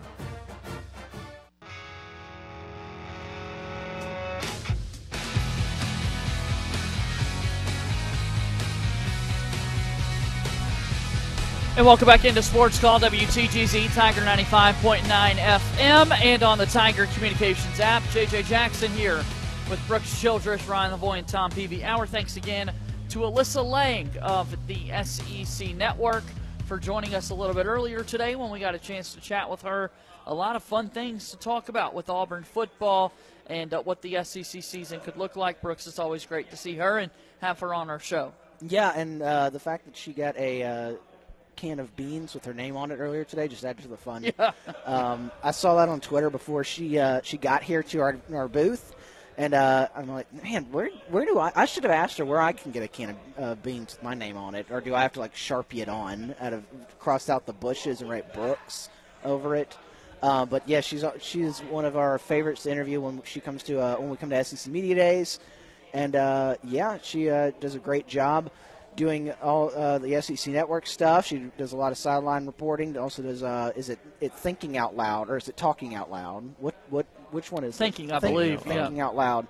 Um, uh, is the show that she uh, hosts on SEC Network. Always really, really fun to watch. And I say it's really fun to watch, and I can't remember the name of it, but I do watch it. Um, and it's uh, but really, really knowledgeable, and uh, always great to have her on. It is fun to chat with her and to talk about what's going to look like for this Auburn football season uh, this upcoming year, what the Tigers look like in years past. And a lot of people across the board are, are have mixed signals about what this Auburn football team uh, could be. maybe not what could be this year, but whether or not the Bryan Harsin fit is the way to go. And I know that's going to be something that we discuss all week long here because, hey, you know, Auburn's not until Thursday, and uh, we won't get a chance to hear from the head coach and a couple of players. Uh, and so we'll continue to sort it out that way. A little bit later today, we've got Chris Doering of the SEC Network on the show. Still got to get our birthdays and sports to highlight, and we'll have a TV guide at the end of the program as well. In addition to Commissioner Sankey, we also heard from Mr. Lane Kiffin, Brian Kelly of LSU, and then uh, Eli Drinkwitz from Missouri. Pick one of those coaches to start with, Ryan, and maybe something interesting you found from them. Yeah, uh, I think the most interesting thing of the day um, that I would like to throw out to everyone for some group think Let's right do now it. uh, is um, what Lane Kiffin was talking about in regards to NIL, and this is something I just wrote about and something that will get released later tonight. Uh, we just kind of do some media day recaps uh, for the website, and Lane Kiffin presented this idea about NIL that it should be kind of a salary capped item that the coaches are in command of. And he talked about the problem with the boosters having so much influence is that you don't know who they're paying and you've got to convince them to pay for this player or, you know, this guy they might like more than you do. And then all of a sudden they're telling you, you the coach, that you have to play this guy because we paid him this much. And I think we're all in agreement the boosters need little to no involvement in this. But to take it a step further here, Lane's just suggest, suggesting that it should be kind of a, a, capped item, or else you're just going to have the great inequities between the schools that can pay a lot and the schools that can, or the boosters that can pay a lot and the boosters that can't. And look, he's coming at it from this perspective of yes, this is an SEC program, and in the scheme of college football, Ole Miss is going to have more to offer than probably 80% of college football or 75% of the sport because all the group of fives, for the most part, would not be able to pay what Ole Miss could pay, and Ole Miss can pay more than probably a fair share of other Power Five schools. But he's also looking at this from the standpoint of there are four or five schools in this league that are amongst the biggest pocketed schools. Heck, A&M has not even had a lot of success. In fact, they've not even had grossly more success than Ole Miss has had over the last decade. Yet A&M can offer substantially more money than Ole Miss can, than the University of Mississippi, and and so. I think Lane's coming at this from a middle of the road Power Five perspective here that is like if you're all part of the same conference, your boosters are having too much to do with it uh, as far as who you can pay or how much you can pay and that sort of thing. So that's why he is seeking a cap. And I just simply, I, I kind of like the idea, I think, because he admitted, and, and, this is a difference in, in opinion from even the commissioner, Greg Sankey, um, he admitted that this is professionalism here. Uh, this is a form of it, and you know, if you have a professional sport, then you have usually usually a salary cap, and you have a manager, general manager, or coach that's in command of that. And so, I just simply think on the uh, until you know I hear more thought about it, I, I see what he's saying at the very least here, um, because right now we can't do what we're doing. And, and that's the message of even the commissioner and of every coach, of almost every analyst. You can't do what you're doing now. So you have to come up with the potential solutions to change what you're doing. And here's a potential solution where, you know, I don't know if you can do a uniform salary cap, but certainly there needs to be some un- uniformity to it because even as the commissioner wants the commissioner wants Congress to take a look at it because he notes that there are differences in each state's laws. And if Florida operates different than Texas, or Texas operates different than, than Kentucky, or, or whatever, I know that geography wise here, if you're talking politically, there are a lot of similarities in, in these conferences states. But no matter what, that would still be different than all the other conferences or all the other states. And so, so he, Commissioner Sankey was calling on Congress to to do something about this in the coming future because we are going to operate under different laws and it's going to be confusing and that sort of thing. So the reality is something will have to be uniform about it, something will have to change. And, and Coach Kiffin's suggestion here is some sort of a salary cap. Yeah, they, there need to. There's got to be some sort of control with it. Uh, it can't just be the free for all that it feels like it is right now. You mentioned Texas A&M. Uh, they just had the best recruiting class that they've ever had. One a, a class that people are saying is one of the best ever. You look at the amount of five stars that Texas A&M has gotten over the past several years compared to five in this recruiting cycle, and then you look at the money that Texas A&M has. You, everybody understands what's happening there. You've got to be able to put a control on it, and then some of the other things that you mentioned. It's unfortunate these kids a lot of times. I hope there's somebody talking to them about this, but a kid that goes and plays college football in let's say California, a kid that get, takes a lot of money to go play at Southern Cal or UCLA, they're going to have to pay substantially more taxes on that than if they sign somewhere else. And so then you start using that as a negative recruiting tool. Why, why would you want to go out there and play at Southern Cal and you're going to get taxed exponentially on this? You come to ours, yeah, you're going to get taxed, but it's going to be very minimal compared to if you go to California. You start doing that type of stuff, and, then it, it just it, it just becomes silly. So you have to, yes, I, I think you have to cap this somewhere uh, in a reasonable, uh, you know, if the players want to be able to get money to afford to do certain things that they can't do because they can't take jobs like a regular college student. If you want to cap it somewhere where the kids can have the money that they need to survive, and, and maybe make one deal, you you get you get one commercial deal for X amount of money, and, you cap it, and you cap that across the board, make it an even playing field, because otherwise, eh, you know, Lane's talking about this. Yeah, at Ole Miss, they've got a lot of things, but they, they don't have the type of stuff that Alabama can offer. They don't have the type of stuff Ohio State can offer. Southern Cal, Texas, Texas A&M. Ole Miss doesn't have that. So, of course, you're you're at a disadvantage if you're one of those schools. You you have a great program, a great campus, great facilities, great everything. But if you can't provide the amount of money that another school is, then you're at a disadvantage, and that's not fair. That's not putting things on an even playing field. I I'm going to approach this from a different angle, but and I know going into it there are flaws in, in the system that I'm about to propose. Um, but I, I just want to throw it out there. What I, I think that one way you could help with I don't think first I don't think that you should cap it because you don't really cap anybody else. If I'm a normal student, I can go get a job and work for however much money I can make if, if you're a student athlete, why would you cap their earning potential if they uh, if, if a normal student can go out and make you know it it goes back to the argument I've had before. If if I'm a normal student and I leave you know I leave Auburn and want to go to LSU, there's nothing that's stopping me from doing that. But there is from a student athlete. But why is it different between a student athlete and a regular student to go from university to university? That's a different story. But it. I, I will say the only difference I can say about that is the normal college student is not signing a four million dollar de- car dealership deal. True. I mean, um, they're working at McDonald's. They're working at Fat Daddy's. They're working. At, they're working somewhere like that. They're not. They're not signing a four million dollar. But just because I go to a, car dealership. But, but just because I go to a school doesn't mean that the school can cap what I earn outside of right. the school hours. And even though it, it is it is less on a normal student, but it, it you, you don't cap it. But I also think something that could be very effective. I don't know how effective it would be because it would bring the NCAA into it, and that that's where we are into the problems. Is that you make it a violation to talk NIL or have any sort of deal going into college. You have to make your college decision, and then once you get to the school, then you can start talking about NIL stuff.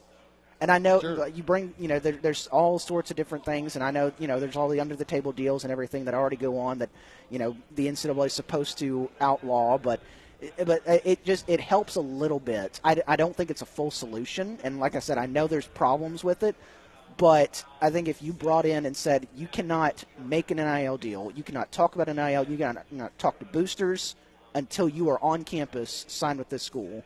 I, I think that could go go a way to help it. But I think what, what Kiffin is talking about here is a like a team cap, not a player cap. And you fit all the players under the team cap is the way I was understanding because he was talking about from a coach GM perspective.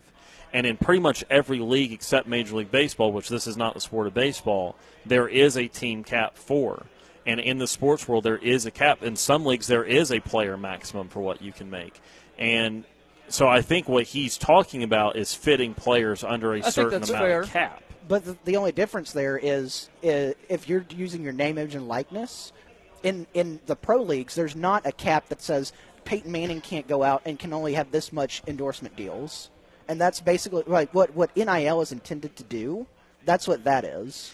That's what the intention is. Yes. But that's not how it's operated. Right. Yes, and that's- so if you, as you said, if you can, if, what you want in theory is morally This is and ethically complicated. Yeah. sound, but it's not a perfect world, and I don't think they will ever operate because then we'll just go back to under the table stuff. Sure. Well, it, it's just like Lynn Scarborough was saying, it, and it it kind of fits with a lot of stuff that you see in politics, where there's things on paper that sound great, but in in in the the sound of it sounds great, but then when you put it to effect, it's like, oh, that this maybe isn't such a great thing, and I think that's where people are starting to look at is. Yeah, there's some good aspects of this, but I mean, without some sort of control, without some way to rein things in a little bit, you just end up with a free fall and you end up with a professional type market. And now you're going to have kids going to the highest bidder. You're going to have transfers going to the highest bidder. You're going to have the the contracts that guys, college athletes, it will start signing. And then you start thinking about the, the types of contracts high school athletes could potentially start signing i- is outrageous. I, I just I think about uh, going on to the baseball thing right now with uh, Tommy White that went to, to LSU. Well, the Marucci Bat Company there, the, the Marucci Company is based out of Baton Rouge.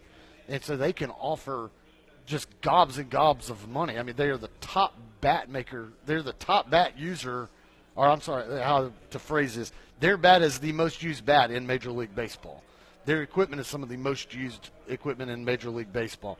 They are a monster brand. So Marucci can pay these baseball players because they're Phil Knight can pay gobs and gobs of money to get people to go to Oregon. And so you just, without some sort of a control to rein this in, you just end up with this free for all, and it just ends up becoming the highest bidder. And unfortunately, a team like Auburn, they can't compete with that. They they can't. There's not that foundation with Auburn to do that. Yeah, you've got Yellowwood over there, but that's about it. Unless uh, Tim Cook wants to jump in, and I don't think he's going to jump into that pot. So a school like Auburn is at a major disadvantage when you, when you can't do something like that. So yeah, I mean you got to rein it in, got to get a control on it somehow. Otherwise, it's just it, it's going to keep getting worse. I'm curious to see how it all looks in the future. And obviously, we're one year uh, into it now, and, and things are certainly changing. Times are changing, as uh, Commissioner Sankey had mentioned in his opening address. I, I I said it when they talked about this whole pay and paying players and everything. If you open up this Pandora's box, I don't know that you're going to be able to shut it. And, and that's where I feel like we've gotten right now is, yeah, you can come up with controls and rules and things like that, but the Pandora's box is open, and it, it's off and running. It's it's going to be very very difficult to to rein that back in because you can put all the types of rules and everything in place you want, but then JJ, like you mentioned, then you start going right back to the underhanded, under the table type stuff. And is the NCAA going to have the colonies enough to actually investigate and enforce those rules when they start to get broken? Because right now, it feels like Yeah. they're not enforcing or investigating things that are still illegal. There are things about this NIL stuff that there are rules in place that you can't do, and I think it's still happening. But yet, you don't see the NCAA investigating and enforcing some of those things. And that goes back to what Commissioner Sankey was saying earlier today. Because everything is dictated by state law, and every all these different states have all these different laws. That's why it's so difficult for even the NCAA to get a hold of it. Because it's like, oh well, you say we can't do this, but this law here says we can, and it's just there. There's so much gray areas uh, around NIL that it's just you never know what you know when you when you open you know one door, you don't know what's going to happen. What next? We we are. Ne- I, I want people to know we are never going back to where you can't pay a player. Like that Oh, is no. that. You can't that- go Well, back, that's why I said Pandora's box is open, that- and it's- it's- it's- it's open and it's not closing. So, in, you know, anybody out there, I know, you know, we we get some callers from time to time that you know say this was a bad idea. We're never going back to that point. You've got to find a way to get a control of it, and I think that's what Commissioner Sankey was saying earlier today. That you've got to get a it's going to have to be on a national scale and not let the states dictate it. It's going to be up to national level, or else you're going to have Alabama and Mississippi different from Florida and Georgia, and Virginia is going to be different, and Michigan's going to be different, and it's it's so wild out there that you're you're going to have to have national intervention. That, that's exactly what Greg Sankey said, and I put the quote in the writing uh, earlier. But he was talking about the, the Destin spring meetings, and he walked into the room with all the head coaches with a very clear focus on his message, and he said, "quote It is never going to be the same, but it doesn't have to be the way that it is." And that's the most important thing to take from that. That's what Brooks just said you know, we're not going back. That's what Tom said with Pandora's Box. We're not going to have a situation where they're not paid. We're not going to have a situation where it looks like 1992. You know, we're, we're, we're always going to be moving forward at this point. But we can still come up with a solution that is better than what it is today, that works for more schools, that works for the players, that gives you a better understanding of what's going on to where everyone's not – irritated all the time about about the, the next bit of NIL news. And so where I'm at too is, hey, credit to Lane Kiffin for throwing out an idea there because you clearly have seen, okay, we need some sort of change. So credit to Kiffin for just starting a conversation and throwing right. an idea out there. Like someone's got to speak up. Period. And we've got to publicly be able to have discourse about this. And I know that they're uh, having conversations behind closed doors and that sort of thing. But hey, I, I think you know, it's an idea to have this sort of general manager type rule, to have an allotment that I can have per player because, yeah, I don't want boosters out there offering, uh, you know, Jimmy Smith, who's really not that great, yeah, the money yeah. that needs no, to be given to, to Kevin Stone. There can be some real, and there's also going to, at that point, going to be real pressure there. Because if I've got a bunch of people with millions and millions of dollars telling me I they spent a lot of money on that player, you have to pay them or you have to play them, excuse me, because I paid them a lot of money. You know, you can't you can't do that. You you can't have that situation where a coach is having to listen to boosters on who to who to play just because of who they paid.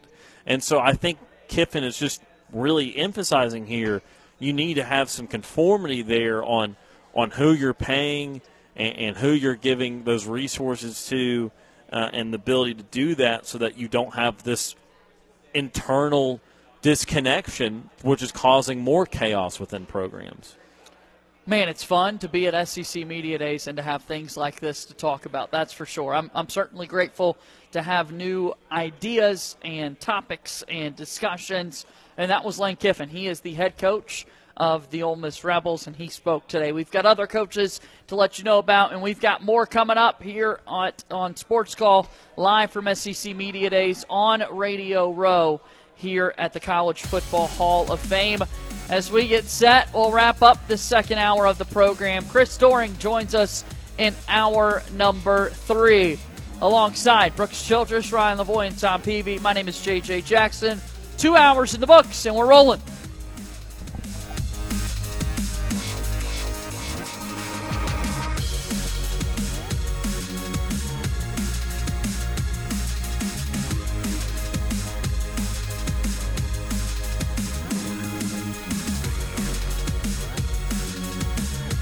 Hours of sports call are finished. Don't touch that radio dial. We've got one more hour to go. You're listening to Sports Call on Tiger 95.9 FM, WTGZ Tuskegee, Auburn, and AM 620 WTRP LaGrange. Whether you're leaving work, cruising around town, or listening on demand, we've still got some fun left for you.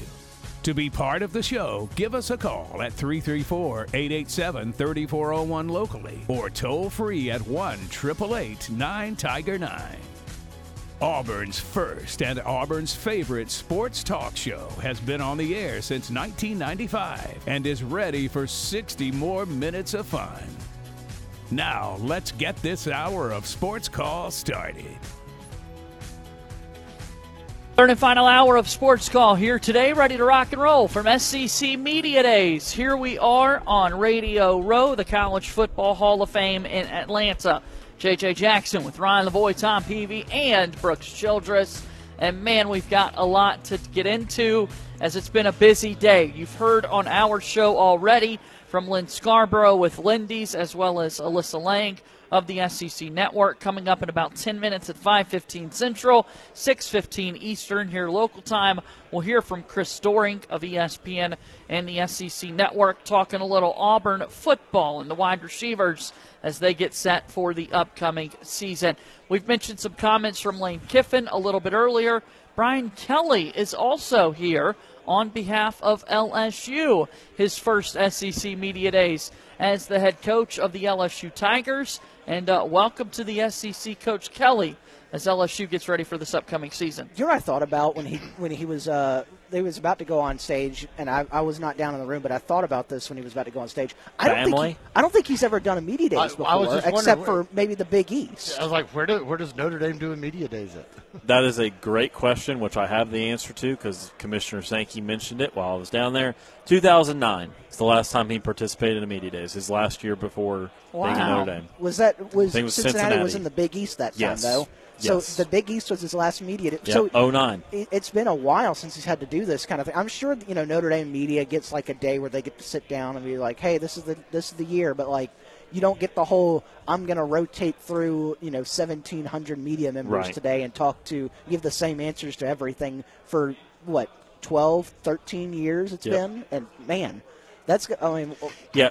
I'd like to get after since he's done his, his rotation ended middle of the afternoon. They're already on their way back to Louisiana. I would like to get talk to him right now and say, "All right, how was it?"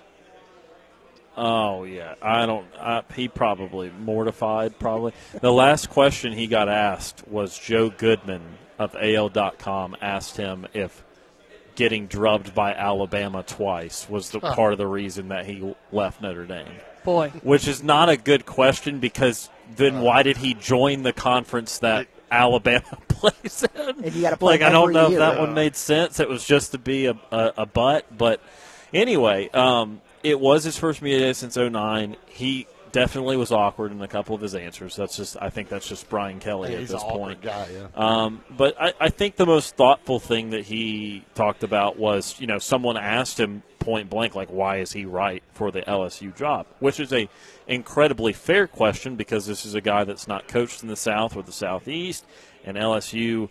Um, is one of the most locally important schools. Like, like obviously these schools are important to a state, but like, how often do you hear about Louisiana people talking about LSU or vice versa? Like, like that's just all they talk about. And look, the states exist, the, the Pelicans exist, but like LSU is so important to people from Louisiana. And so he was asked, you know, why is he the right person for this job? And he talked about that he's always been a great developer and that development is not really geographical. If I can develop a football player, I can develop them wherever. And I like that answer, and I think he will develop players. But my question is is can he recruit? Because there's a certain level of developing that you just can't attain if you don't have the talent to get you there. Like Notre Dame's a big program. Like he didn't come from Cincinnati; he came from Notre Dame, Yeah. and Notre Dame had several of really good teams. But they always fell short because at the end of the day, there was just a few athletes. They were just a few athletes short, or a, a little physicality short. They knew how to play football. They played it well.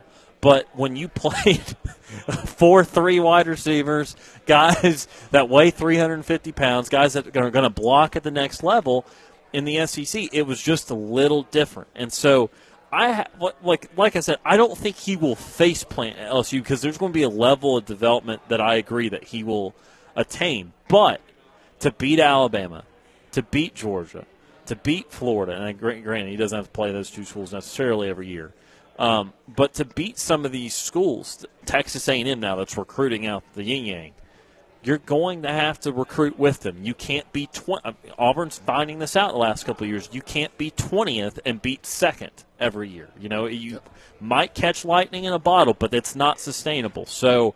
Um, you know that would be my issue. My issue is not actually development part. I think he will do that. It is can he recruit the state of Louisiana? Can he recruit the Southeast? And He talked about understanding. He talked about he, he named some cities in Louisiana, so he's aware of the cities that exist in Louisiana. he was talking about Monroe and Shreveport. We got to get up to northern Louisiana. So great, he understands that other cities exist other than Baton Rouge and New Orleans, but he will also have to recruit outside that state as well. So I think that's the biggest question he, with him. He didn't try to do a Louisiana accent. No, he did not.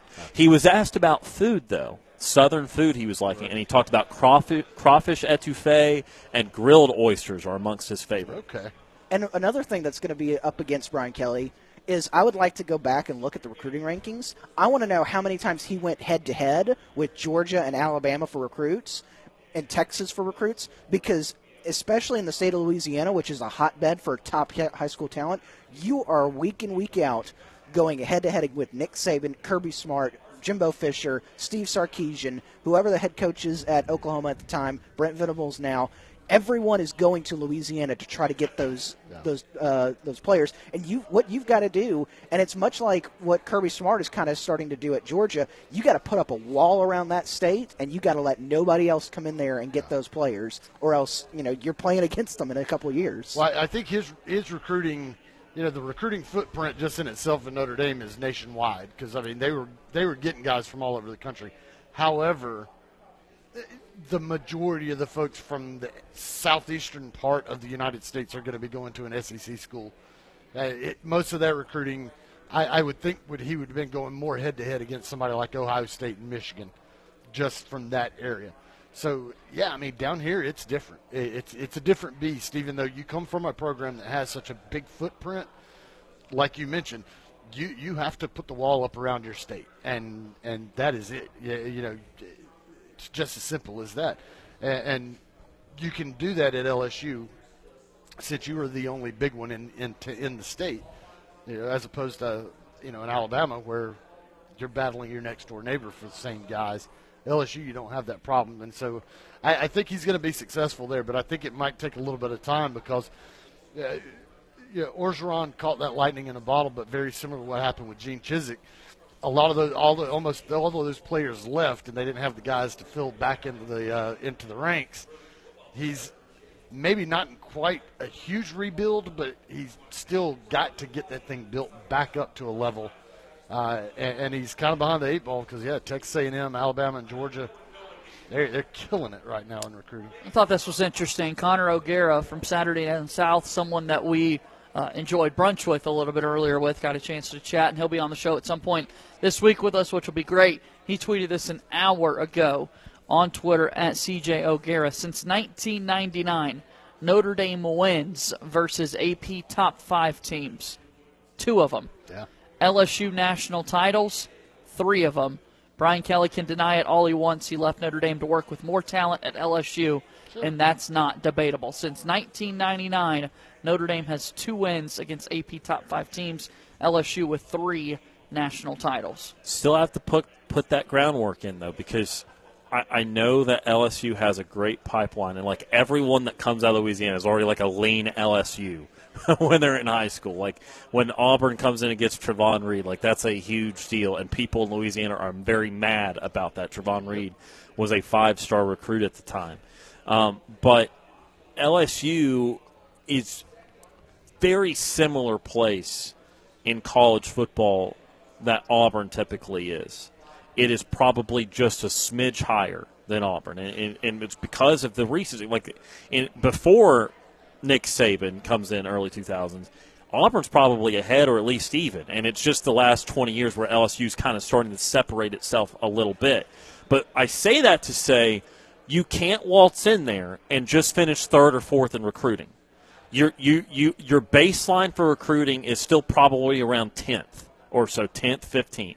So you need to exceed that a little bit. If you recruit and finish 15th every year, again, that's what I was talking about earlier – you're not making any ground on anybody.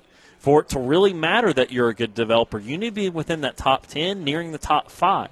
You know, and you need to have some years you beat a couple of those schools. You Again, like, it, it's not like when I say you finish sixth or seventh in something, normally that's really damn good. You beat 120 schools. Congrats. That's awesome. I mean, it's elite.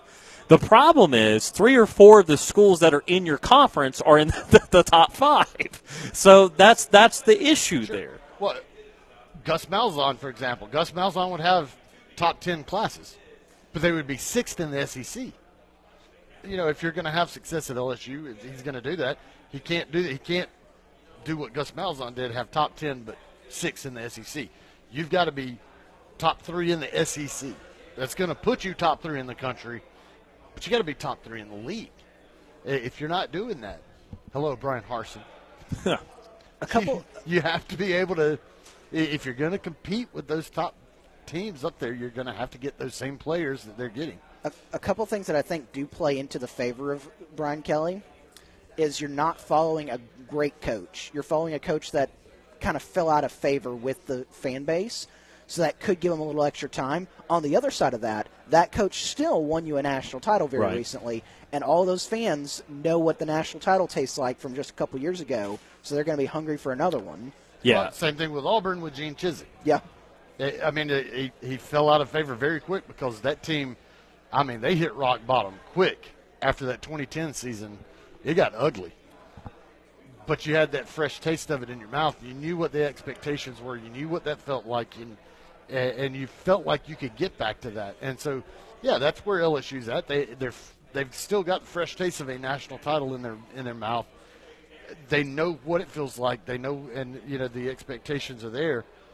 Uh, and you know, I think it's it's not too late for Brian Kelly to get that program back to where it needs to be. Well, a- and Ed also talking about Orgeron. I mean, he clearly disappointed in the end as a coach, but he was loved. I mean, oh, beloved there. I mean, he was a, a hero there because he was from there, you know, and he cared so much about Louisiana. And again, I, I'm telling you, like, there are plenty of places around the southeast that are very proud of their people, and, and, and their people are proud to be there. But Louisiana probably takes the cake for that with LSU. And so it's going to be hard to drum up that kind of morale because, I mean, there's nothing like the hometown guy or, or the, the pl- people that are from there succeeding there. Um, so, and, and it is, you know, a, a good thing that they, I guess, for Kelly's perspective, that it, wasn't a retirement. You know, if Ed Orgeron had had was older and he won a championship and had a couple like nine or ten win years and then called it quits, then it would be a nearly impossible scenario. But you know, to your point, you know they, they clearly lacked the success there very quickly after the national championship. But again, it's a high expectation job as as ten or eleven of the jobs in the SEC are. And so, if he doesn't bring Notre Dame type success immediately, again, hot seat because the doubts of him not being from there, the doubts of him always working at Notre Dame or Cincinnati, somewhere outside the South, will just creep up immediately. And, and kind of like Auburn with Bryan Harsin. I was- I was waiting know, on you to not, finish. I Not gonna getting, bring it up. That's- not getting the benefit of the doubt because he's not from around here. He doesn't have the ties. We're not used to seeing him operate in these environments. The the benefit of the doubt is not going to be there for Brian Kelly the, the moment he starts to falter. I'm going to say, I, I will say this, though. When you look at LSU, the last four coaches, they brought in an outsider. Nick Saban was an outsider. Yep. wasn't a was a Big Ten Midwest guy. Brought him in. Les Miles was an outsider, Big Ten Midwest guy. Then you went with the LSU guy, which was Ed Orgeron, and you did win a national title, but then fell out very quickly. And now you've gone back to guy that has not uh, uh, has not been around the program, brought in a, mid, a Midwest outsider, and so if you go with that trend, you think maybe there, there's a national title in Brian Kelly's future. But so I, I don't know if that's going to play into anything. Like they they know like, hey, we're not looking for an LSU guy. We're looking for a winning guy. There's a trivia question somewhere in there. like, what school has hired three straight coaches to win a national championship? That's got to be a trivia question because Yeah. I, I don't know if that exists. Yeah, I don't. I can't think of another school that would have done that because Nick Saban won one, Les Miles won one, Ed Orgeron won Yeah. one. If Brian Kelly can win one, Because you think of the great programs to win a lot of national championships. You know, Alabama was, was Shula before Saban. Yeah. Um, Stallings and Bryant, or that was that back to back. But I mean, it wouldn't be it wouldn't be a trio either way. Um, as good yeah, I mean, Stall- well, yeah, well, because yeah, I mean, Bryant would have won. He would have won the title in '79, and then uh, Stallings won it in '92. I know, I'm, but I'm just saying, like coaches. I mean, Bryant won many titles. Was so there any was there anyone count, between but- Bryant and Stallings? Oh yeah, you had Perkins and Okay. Curry. So, yeah, so yeah. that's not in between. So there was But- people in between. Did- Forgive me for Did that. Did Florida so, State win one before Bowden? I don't think Because so. it would have gone I- I Bowden think- to Fisher, Right. I but then they wouldn't have had Florida another State, I one. think Probably Florida, Florida not. State was pretty much garbage. Yep. Until Bowden got there. So again, I like I'm just There's would struggle. yeah. I would struggle to think of you know you could potentially say Ohio State or Michigan maybe Or somewhere. Or Oklahoma, yeah. I mean, there's still some other great programs that won, have won a lot of national championships, but again, you, you know, there's not going to be, you know, even Florida with because Zook broke up a, a Spurrier and Urban Meyer Yeah. deal. Um, I mean, there's just not a lot that have even won two, but especially not three straight coaches to win a title. So yeah, that's I- that's yeah. expectations. That's palpable expectations. I, I that is a really good question, and, and I often t- well because I mean you got to think about the teams that have won national titles are very that, over the past. Well, definitely y'all's lifespan, even my lifespan. Teams that have won the the national title in college football, there's only a select few that have done that. And a lot of them have kept the same coach the entire time. Uh, exactly. Uh, and so to have, yeah, consecutive, I can't think of anything of that because, I mean, there's only just the few folks that have won titles. What, what about Ohio, Tennessee? Ohio, Ohio State. Because you had Fulmer win one. Who was before Fulmer? Oh, I don't know. I don't. But I- see, admittedly, Tennessee, I don't know. Tennessee had not won a title in quite a while. Before they they won it in '98 with Fulmer. Um, I mean, Neyland was General Neyland was Long. before Fulmer, so Yeah, a long time ago, right? yeah, I'm, I'm not sure who would have who was I'm going to say the uh, on on their Wikipedia page, national championships. '98 was Fulmer. You had Doug Dickey in 1967. They won one, and then uh, Neyland won four. Last one was 1951. Uh, but there was Johnny Majors was in between Oh, yeah, Doug Johnny Dickey Majors. and, I and uh, forgot Philip about Johnny Fulmer. So John, they didn't But win. they didn't win with majors, Nope. yeah. All So, right. Yeah, it's tough. Ohio It's tough. State. We'd have to go back through Ohio State, Michigan, like Oklahoma. Yeah. But uh, other than that, maybe USC. But other than that, that's that's all your options. You Notre ha- Dame- you- Notre Dame. Inherently, you have to have a program that's won at least three national championships. I, I could I could see it happening with Notre Dame uh, with the the you know Devine and all the different coaches that they went through. Hmm. Seems like there was probably some back to backs coaches with titles at Notre Dame. That's the only one that I could think of, and, and that that's amazing that LSU could potentially be in that if if, The if one. they're able to do it. Let's go ahead and we'll take our next commercial break here on Sports Call. On the other side of this break, Chris Doering of ESPN and the SEC Network will join us here on the program. Again, live from SEC Media Days, Radio Row at the College Football Hall of Fame in Atlanta. Sports Call continues in a moment.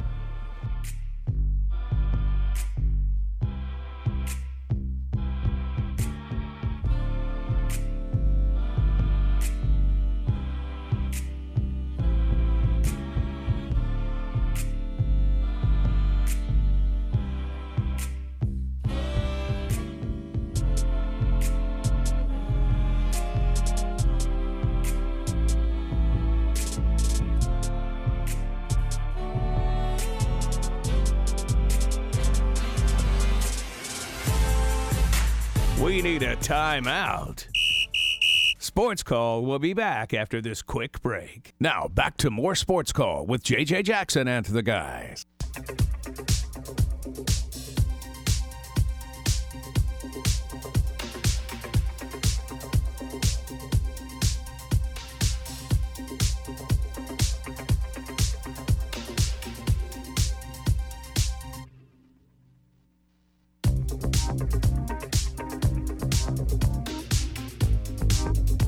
Welcome back into Sports Call live from Radio Row in Atlanta, SEC Media Days 2022. We are now thrilled to be joined by Chris Doering of ESPN and the SEC Network. And I feel like we've become friends over the years here. We do, you know, this sit down every year. Radio every Row. year I we like look it. forward to Yeah. it. Uh, a couple of phone conversations Mhm. throughout the year is always great, and uh, always good to see you, man. Yeah, good to be back here. Right, it's fun. Uh, to me, it always feels like the first day of school, where you know you're, you're knocking off the rust of the summer vacation. You get a chance to visit with friends you haven't seen in a while, and everybody kind of comparing notes on on what their opinions are of the, the teams in this league and what the season dynamic will look like. There's so many different things to talk about in college athletics, and now we're here. We are talking football, and it's good. It's a good time of year to talk a little ball. From the outside looking in, it feels like nobody can make up their mind on whether or not Bryan Harsin is going to work at Auburn. We've seen a year. Yeah. Where are you in that conversation? You know what? I was not necessarily in on it until I, I had a chance to sit down with him in Destin at SEC spring meetings. Man, I was really impressed. He's probably the, the one that, that I came away feeling much differently about after sitting with him than I did before. I thought he was engaging, he was personable, he had confidence, he's got this leadership aspect about him. So, you know, I, I hope that the Auburn fans can can provide some patience. I know patience and, and Auburn fans are not always synonymous, but I, I think that, you know, I can speak to one thing that I'm excited about in terms of moves that he's made, and that's hiring my former teammate Ike Hilliard, who, you know, I, I think you've looked at, at Auburn's receivers over the years. There's been a lot of talent, but I don't think the development was there. And one of the things that allowed me to play at a high level at Florida and then in the NFL was the attention to detail. Ike Hilliard and I were, were coached by the same two guys, Steve Spurrier, Dwayne Dixon, our wide receiver coach. I know the kind of receiver he was, and I know the kind of coach he is, and I think he's going to do a great job of developing that wide receiver talent there in Auburn. What's the one thing Auburn fans need to know about Ike Hilliard, the person? Because now he is, we talk recruiting Yeah. all the time. Fans know college recruits better than us Yeah. uh, because they're so obsessed with it. How is he going to be in that recruiting world, and what do we need to know about Ike Hilliard? I'll, I'll say this, man. All, uh, Ike Hilliard, great friend of mine. I'm biased, but really good dude. Uh, really knowledgeable. He's got the resume. Like most most guys now, they want to to go play and, and and and have guys coaching them that can get them to the next level. And I can tell you from my firsthand experience, when I was when I was coached by Dwayne Dixon, who I mentioned, who played wide receiver at Florida in the NFL, you know, I played for some guys. Kenny Jackson was one that was my wide receiver coach.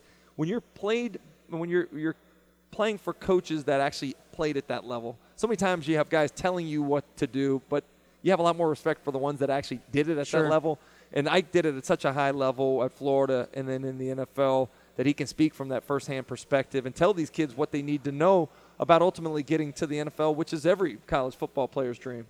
Well, and obviously we talk about wide receivers and the need for development there, uh, but obviously at- quarterback for Auburn, that's been a question that everyone has this year, and I, I wonder if it actually can be a benefit that you have a, a group of new wide receivers, some new quarterbacks, and so obviously you always want to have talent, you always want to have the guy that everyone's talking about, but maybe it would be beneficial for Auburn to say, okay, we've got brand new everything here. They're going to grow together, and that would be Auburn's hope this year. Yeah, you know, I hope so. I think one of the things that when you're in the midst of a quarterback battle, you, kind of want to get that resolved as soon as possible. I love competition. I think competition at every position is important. I played for a guy in Coach Spurrier that promoted competition even at the quarterback spot, which was unheard of at the time. But, you know, I, I think um, figuring out who that guy is going to be, not only for the leadership aspect that's uh, inherent at the quarterback spot, but also as a receiver – you know that rhythm that you have to have with a quarterback, being on the same page, getting more reps in practice. Know, I hope that they can kind of figure that out and, and decide the direction that they're going to go in this year. when you look at Auburn as a whole, because it, it feels like it's Alabama's to lose in the West, but I think you can make arguments for pretty much everywhere, everyone else at every other spot Yeah. in the West. So the ingredient for Auburn to you is what to achieving its ceiling and achieving the best season it can. I think they got to find some some balance offensively. They got to be able to throw the football with more productivity. You know, Tank Bigsby's a monster, but you, can't do it alone at, at the running back position. So I, I- think that um, figuring out a way to, to become more balanced, be more dy- dynamic in the passing game is important. Um, but you know, I, maybe it's not a bad position for Auburn. I mean, traditionally in the years where people haven't expected much, they've actually you know surprised people. And this year, I'm guilty of it as well. I've kind of you know looked at teams like like um, Mississippi State is a big mover. I feel like this year, uh, the the the push that Ole Miss made last year has them in the conversation. Arkansas, like I think we're forgetting about Auburn, so maybe it's a good position to be in, kind of flying under the radar a little bit. Visiting with Chris Doering here from ESPN and the SEC Network. Auburn going into the season, year two of the Bryan Harsin era. You mentioned spring meetings really kind of shifted your Yeah. mind on what he was trying to sell with Auburn football. What were you thinking about going into that conversation? Like, what so greatly changed? You mentioned Yeah. kind of the way he carried himself in that I conversation. just to me again, I, going back, it was the it was the warmth that I felt from him. You know, because I, I when you watch interviews sometimes on television, you kind of feel felt a little cold and and uh, lacking personality. But I was just the opposite when I sat down with the guy. and I, I love the the fact that he he met this challenge head on. You know, it, it, there was a coup attempt in the offseason and he he won, and so he's got to feel a little emboldened, I think, in this position now. And um, you know, I, I'm I'm actually excited about what he can do. You know, I think making some key changes on your staff, getting a year under your belt in the SEC is important, but um, you know, the direction now going forward is one that I, I think they have a guy that, that, that has the ability to rally the troops and get everybody on the same page. The Auburn wide receiver room lacks a good bit of experience. Their most productive wideout in Shedrick Jackson doesn't necessarily move headlines for people outside of, of Auburn, so to speak. A couple of new guys coming into the room. When you look at that wide receiver room as a whole and knowing Ike Hilliard to the degree that Yeah. you do, I mean, what kind of pr- challenges is he walking into? Yeah, man, it- it's kind of what you talked about a little bit earlier, though, is like, hey, there is no incumbent that you look at as being the number one guy. So you're promoting competition. You're promoting the idea of, of uh, you know playing time being up for grabs. I, I like that idea, um, and again, being a, a guy that I know is very detail oriented. We were very precise with the way we ran routes, proper depth, proper footwork, getting in and out of breaks. You're going to see a lot more refined play at the receiver position because of what Ike Hilliard brings, and not only the, the coaching style that he learned, but his playing experience and being able to, to communicate what it actually takes to be successful playing that position in this league. Chris, always a blast seeing you. We love watching you every day on the great to SEC be with you guys Network. again, and man. Thank so much so fun much. catching up. Yeah, great That's Chris with you. Doering Appreciate here with us me. on Sports Call.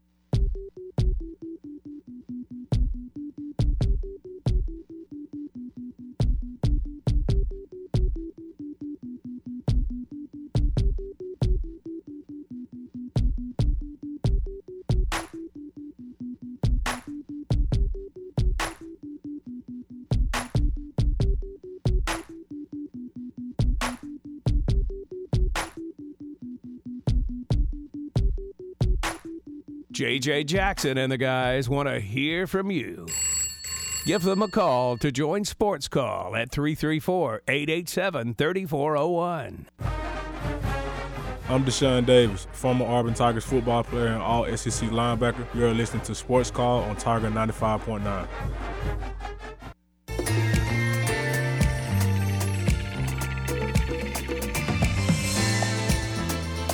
Welcome back into Sports Call Tiger 95.9 FM and the Tiger Communications app. JJ Brooks, Ryan, and Tom. Shout out to Cam and Brant back inside our studios.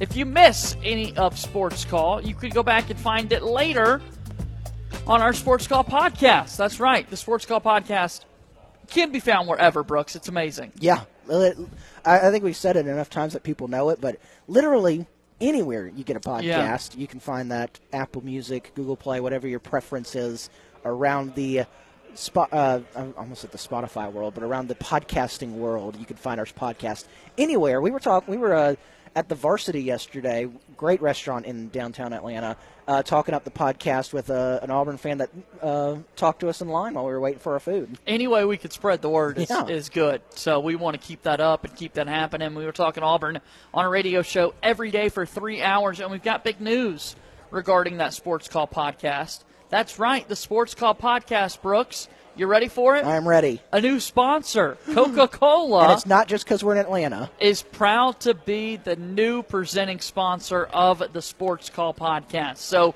thank you to our good friends over at Coca Cola. And what a time to make the announcement because it is the world of Coca Cola Right in Atlanta. Georgia, right across the street. And now they're sponsoring the Sports Call podcast. So, how about that? If we walk in and say, "Hey, we're y'all sponsor our podcast," do you think they'll give us some free stuff? yeah, Worth a try. I'll go try. Worth a try. Worth Report a back, try. Tom. Like, uh, where's my life-size cutout here in the world of Coca-Cola? the headquarters right here. You can actually negotiate it this time. I know, yeah. Hey, the headquarters is just right, If- a couple blocks away from us. So, if you just missed that interview that we had with Chris Doering of the SEC Network, you could find that on our podcast. So, with that being said, we just chatted with Chris Doering, and what was interesting that he brought up, of course, he was a star wide receiver for the Florida Gators and then had a long NFL career in Steve Spurrier's offense. The other wide receiver alongside him for the Florida Gators was Ike Hilliard, Yeah. as Chris Doering talked about. They were college teammates, both wide receivers, and now Ike Hilliard is the wide receiver coach for our Auburn Tigers.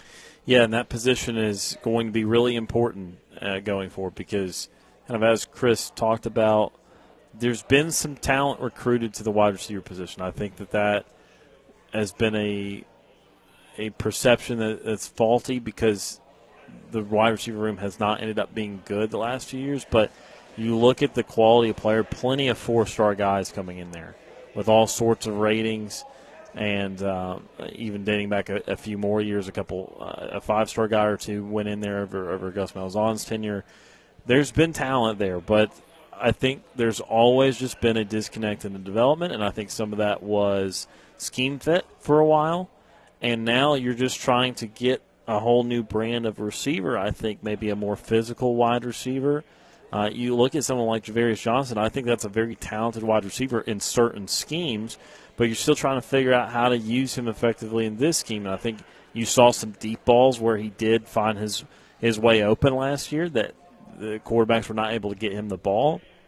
But regardless, you're still searching for wide receivers. So Ike Hilliard is a very interesting hire because of his uh, really good success in the NFL. He was great in college, obviously, at Florida. And and so it is a, a, a, pretty big name hire at the wide receiver position. I think a lot of people will know who Ike Hilliard is because of his time in the NFL, in particular with the Giants and the Buccaneers. And so, you know, I, I think that it is a good hire. I think it is a hire to hopefully develop more so. I mean, I think the recruiting aspect can be there with a name like Ike Hilliard, but I think they're really trying to get some development out of the wide receivers because I don't think there's many wide receivers in the last decade or so that you feel like rose above their expectations. I think there's plenty that didn't live up to them, but I would struggle to find you too many that, that went above their expectations out of high school. So I, I think that's going to be really important for Auburn moving forward is getting more out of that wide receiver room. And figuring out who those wide receivers are going to be. I mean, Shedrick Jackson this season is uh, your most veteran wide receiver of the bunch. Really excited about Xavier Capers coming back for another year, staying committed to the program. You've got a couple of transfers entering that wide receiver room, but Kobe Hudson was one of your, your highlight guys. And I know he had a couple of miscues uh, throughout his season last year, but he transferred. He's now at UCF, and so it's a brand new position group. And as Chris Doering was saying, I mean, look, we believe in what Ike Hilliard can do, but he's got to get to work in this first year with those guys. Yeah, you got to get to work with them, and uh, you know, hopefully you'll have at least one guy step up and kind of be that guy. Uh, I think every every wide receiver room, every team with wide receivers usually has that guy. Right now, Auburn doesn't feel like they have that guy. Um, so somebody's going to have to step up, and uh, you know, hopefully, Ike Hilliard can groom somebody to be the man. Say guy. it one more time. that, that guy. guy. you got to be that guy. Yep, that's important for sure. Well, and I mean, even recently on the last Gus team, you know, you had uh, you had Schwartz there for a while, or you had Schwartz Sure. But because he was such a, a, a, fast player, he wasn't necessarily a fit. So they threw it a lot at Seth Williams. Yeah. And, and, Seth Williams was not perfect, but Seth Williams was absolutely the type of guy that you just threw it up to if you had no other idea about it. So Seth was that guy. He was that guy. So Sammy uh, and he told the Mississippi guy. State guy about who that guy was. and and showed it to him. So, so one of the more Showed epic, like that guy. the more epic, inconsequential Auburn plays in a while. Uh, although it definitely was consequential in that game, but but uh, yeah, no, that was a, a, great play, and again, it speaks to the, there's not been that go-to guy since since Seth Williams, but um, you know, it's just a couple of years ago. It's not a foreign you know long ago concept, but nevertheless something that, that Auburn does need to try and, and, figure out this season. Before we get too far ahead, as our show continues to wind down on this Monday, let's make sure we take this opportunity to celebrate our birthdays in sports. It's time for today's birthdays in sports. All right, birthdays in sports here today on Monday, July 18th of 2022. Who's got a birthday, Brooks? Well, we were very NBA heavy la- end of last week, and we're going to start out very NBA heavy today. Currently turning 25 years old today is a current center, power forward for the Miami Heat. That's right, it's Bam Adebayo's birthday. All right. Drafted 14th overall in the 2017 NBA draft uh, to the Heat out of the Kentucky Go Cats. All Star 2020. What did you say, Tom? Bam. Three time NBA All Defensive Second Team an SEC All Freshman team in 2017. Bam Adebayo turning 25 years old. Also, Happy birthday, Bam. Also in the NBA world, turning 51 years old today is a former NBA guard and current NCAA head coach for Memphis, Penny Hardaway, turning 51. All right. Drafted third overall in the 1993 NBA draft out of Memphis. Go Tigers. Four time NBA All Star, two time All NBA First Teamer, NBA All Rookie First Teamer, NBA Rookie Challenge MVP, and is number 25 is retired by the Memphis Tigers. Penny Hardaway is 51 years old today. Happy birthday. Hardaway played for Orlando, didn't he? Yep. That's two NBA players from the state of Florida that are celebrating a birthday today. Bam Adebayo with the Heat, Penny Hardaway with the Magic. You're right, Brooks. Turning 82 years old today is a former MLB infielder and catcher and current special assistant to the Commissioner of Baseball, Joe Torre, is turning 82. Made his MLB debut in 1960 for the Milwaukee Braves, a nine-time All-Star, four-time World Series champion, NL MVP in 1971, Gold Glove winner in 1965, NL batting champion in 1971, and the NL RBIs leader in 1971 as well. Joe Torre is 82 years old today. Perfect. Happy birthday, Joe Torre. And then Yankees. Great stuff. Braves. Also stuff. great stuff. yes. Uh, finally, turning 43 years old today is a former NFL wide receiver. It's Deion Branch.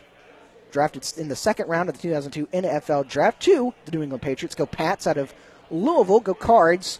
He's a two time Super Bowl champion, a Super Bowl 39 MVP, a two time first team All Conference USA. Deion Branch turning 43 years old today. So happy birthday to Deion. Happy birthday to Joe Torre, Penny Hardaway, Bam Adebayo, and of course, if it's your birthday today, happy birthday to you. Happy birthday indeed. Again, that's our birthdays in sports here on Monday, July 18th, 2022. Wrapping up day one of SEC Media Days here in Atlanta. What a fun one it's been. Have a lot of exciting conversations coming up on tomorrow's show and the days that follow here in the ATL. I think we're going to like our setup here this week at the College Football Hall of Fame. It's been a good first day. Well, it's nice that they've got everybody kind of here together. I mean, we've we've said it before, but you know, last time we were here, we were ways away in the Omni Hotel, and so our guests had to come and find us in Radio Row in a whole different building. So it's nice to be here with everybody. Without a doubt, it is. It's really nice uh, to be here talking about what's going on uh, at the College Football Hall of Fame for SEC Media Day. So, just a few minutes left here in the program. We do this also each and every day. The very last thing that we do before our show goes off the air is our nightly TV guide. Let's pause one moment and get to it. Our show is about to end, but we've got you covered on entertainment for the evening. Here's Sports Call's nightly TV guide. All right, it's Sports Call's nightly TV guide brought to you by our friends at White Claw Hard Seltzer. Tonight at 6 o'clock on Movie Max. Riddick. That's a movie. Riddick. Riddick. That Vin Diesel, right? Yes. Yep. Is This he is like the- a superhero? No, he's it's like an alien sci-fi movie. He's he's like an alien bounty hunter, and he, this is like the twenty what it, it's like the 2013 version of it. Um, and there's there's several different, I guess, time periods that say takes takes place in. But he's like an alien bounty hunter, and there he's on an alien world, and aliens are after him, and he's shooting at them. They're shooting back at him. That's the best. There, don't watch the movie now. You just got the synopsis there. Yeah, all right. Uh, next, we've got Captain Marvel at 6.30 on TNT. Also an alien movie, kind of. It's a Marvel movie. You okay with that one? Yeah, sure. Brie Larson's a fairly good actress. Uh, Copa America action tonight. Peru versus Uruguay. Uruguay, Euro that's head in some way. That's Uh, Copa America 6:50, Femenina. Uh, that's the women's Copa FS1. America. Just, just let you know. The Major League Baseball Home Run Derby tonight on ESPN at 7. And then TBT action, 7 o'clock, ESPNU, Sweet Home Alabama versus Zip 'em Up. I looked them up. This is the first year they've played. It is just players from the state of Alabama. Okay. they- Okay. And I looked at their roster. There's a couple UAB guys on there. There's a couple uh, Alabama math and science school guys. Um, but there's no no one from Auburn and Is no that one a from joke Alabama. on the Crimson Tide? No, no. Or there's like a school of math and science There is an Alabama School of Math and Science. Yeah. that plays college basketball? That's fascinating. Yeah, well, that, that's what they listed as like their college right below their name. But like, I'm gonna have to ask you about the UAB guys off air. there are no no Alabama guys and no Auburn guys on this roster. I think there may be a Troy guy too. Is Zip 'em Up But- Akron? Yes, they are the Akron, and they're playing the Xavier Regional, so they're playing in Cincinnati. Hmm. The head coach is Aaron Johnson. His college listed as UAB. Yeah, Aaron Johnson, late 2000s, was on the first four team that got pounded uh, by Clemson. He was Right, war number one. He was like five nine, but he was so fast. He had a great assist to turnover ratio. It's too much information that y'all don't want on Aaron Johnson. There's uh, Aaron another. Johnson. That's the only guy I'm seeing UAB. No, 33. Scroll back down. 33. See Mississippi State and, And, Alabama, Birmingham. Walter Sharpe. Walter Sharpe. And he was Six-nine okay. power forward. He, he didn't live up to the hype. He was okay. I think those are the only two UAB Oh. guys I saw. Yeah, big Aaron Johnson guy though. There Loved you it. go. Aaron Johnson got hurt, and it. Uh, I think it was in the first four Can games. Acuna. Jr. win the Derby tonight?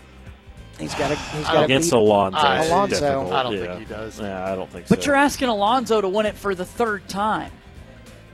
I mean, there's some other good hitters. It doesn't necessarily have to be Alonso, but I, uh, uh, we've just gotten told that the Zip 'em Up is actually the Xavier team. oh, Did we say Akron? We did say Akron. Who jumped the gun and said Akron?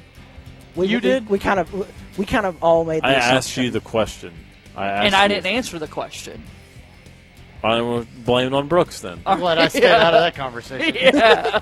That's our nightly TV guide brought to you by our good friends over at White Claw Hard Seltzer. Thank you so much for listening to our show today. Are you going to plan on coming back tomorrow, Ryan? I don't think I have a choice, do I? We'll see you here. Uh, Tom, we'll see you tomorrow as well. Oh yeah. Brooks, Yes. day one in the books. Day one in the books. Three what a go. fun day it was. All right, that does it for today's show. Nick Saban will be here tomorrow. Yes, he will. Oh boy. Yes, he will. That's straight ahead. SEC Yes, Media well. Days, day two tomorrow. Can't Four. wait to see the Bear Bryant lookalike. Cam Berry, Brett Daughtry back in our studios. And then here, Ryan Lavoy, Tom Peavy, and Brooks Childress. My name is JJ Jackson. Thank you and good day.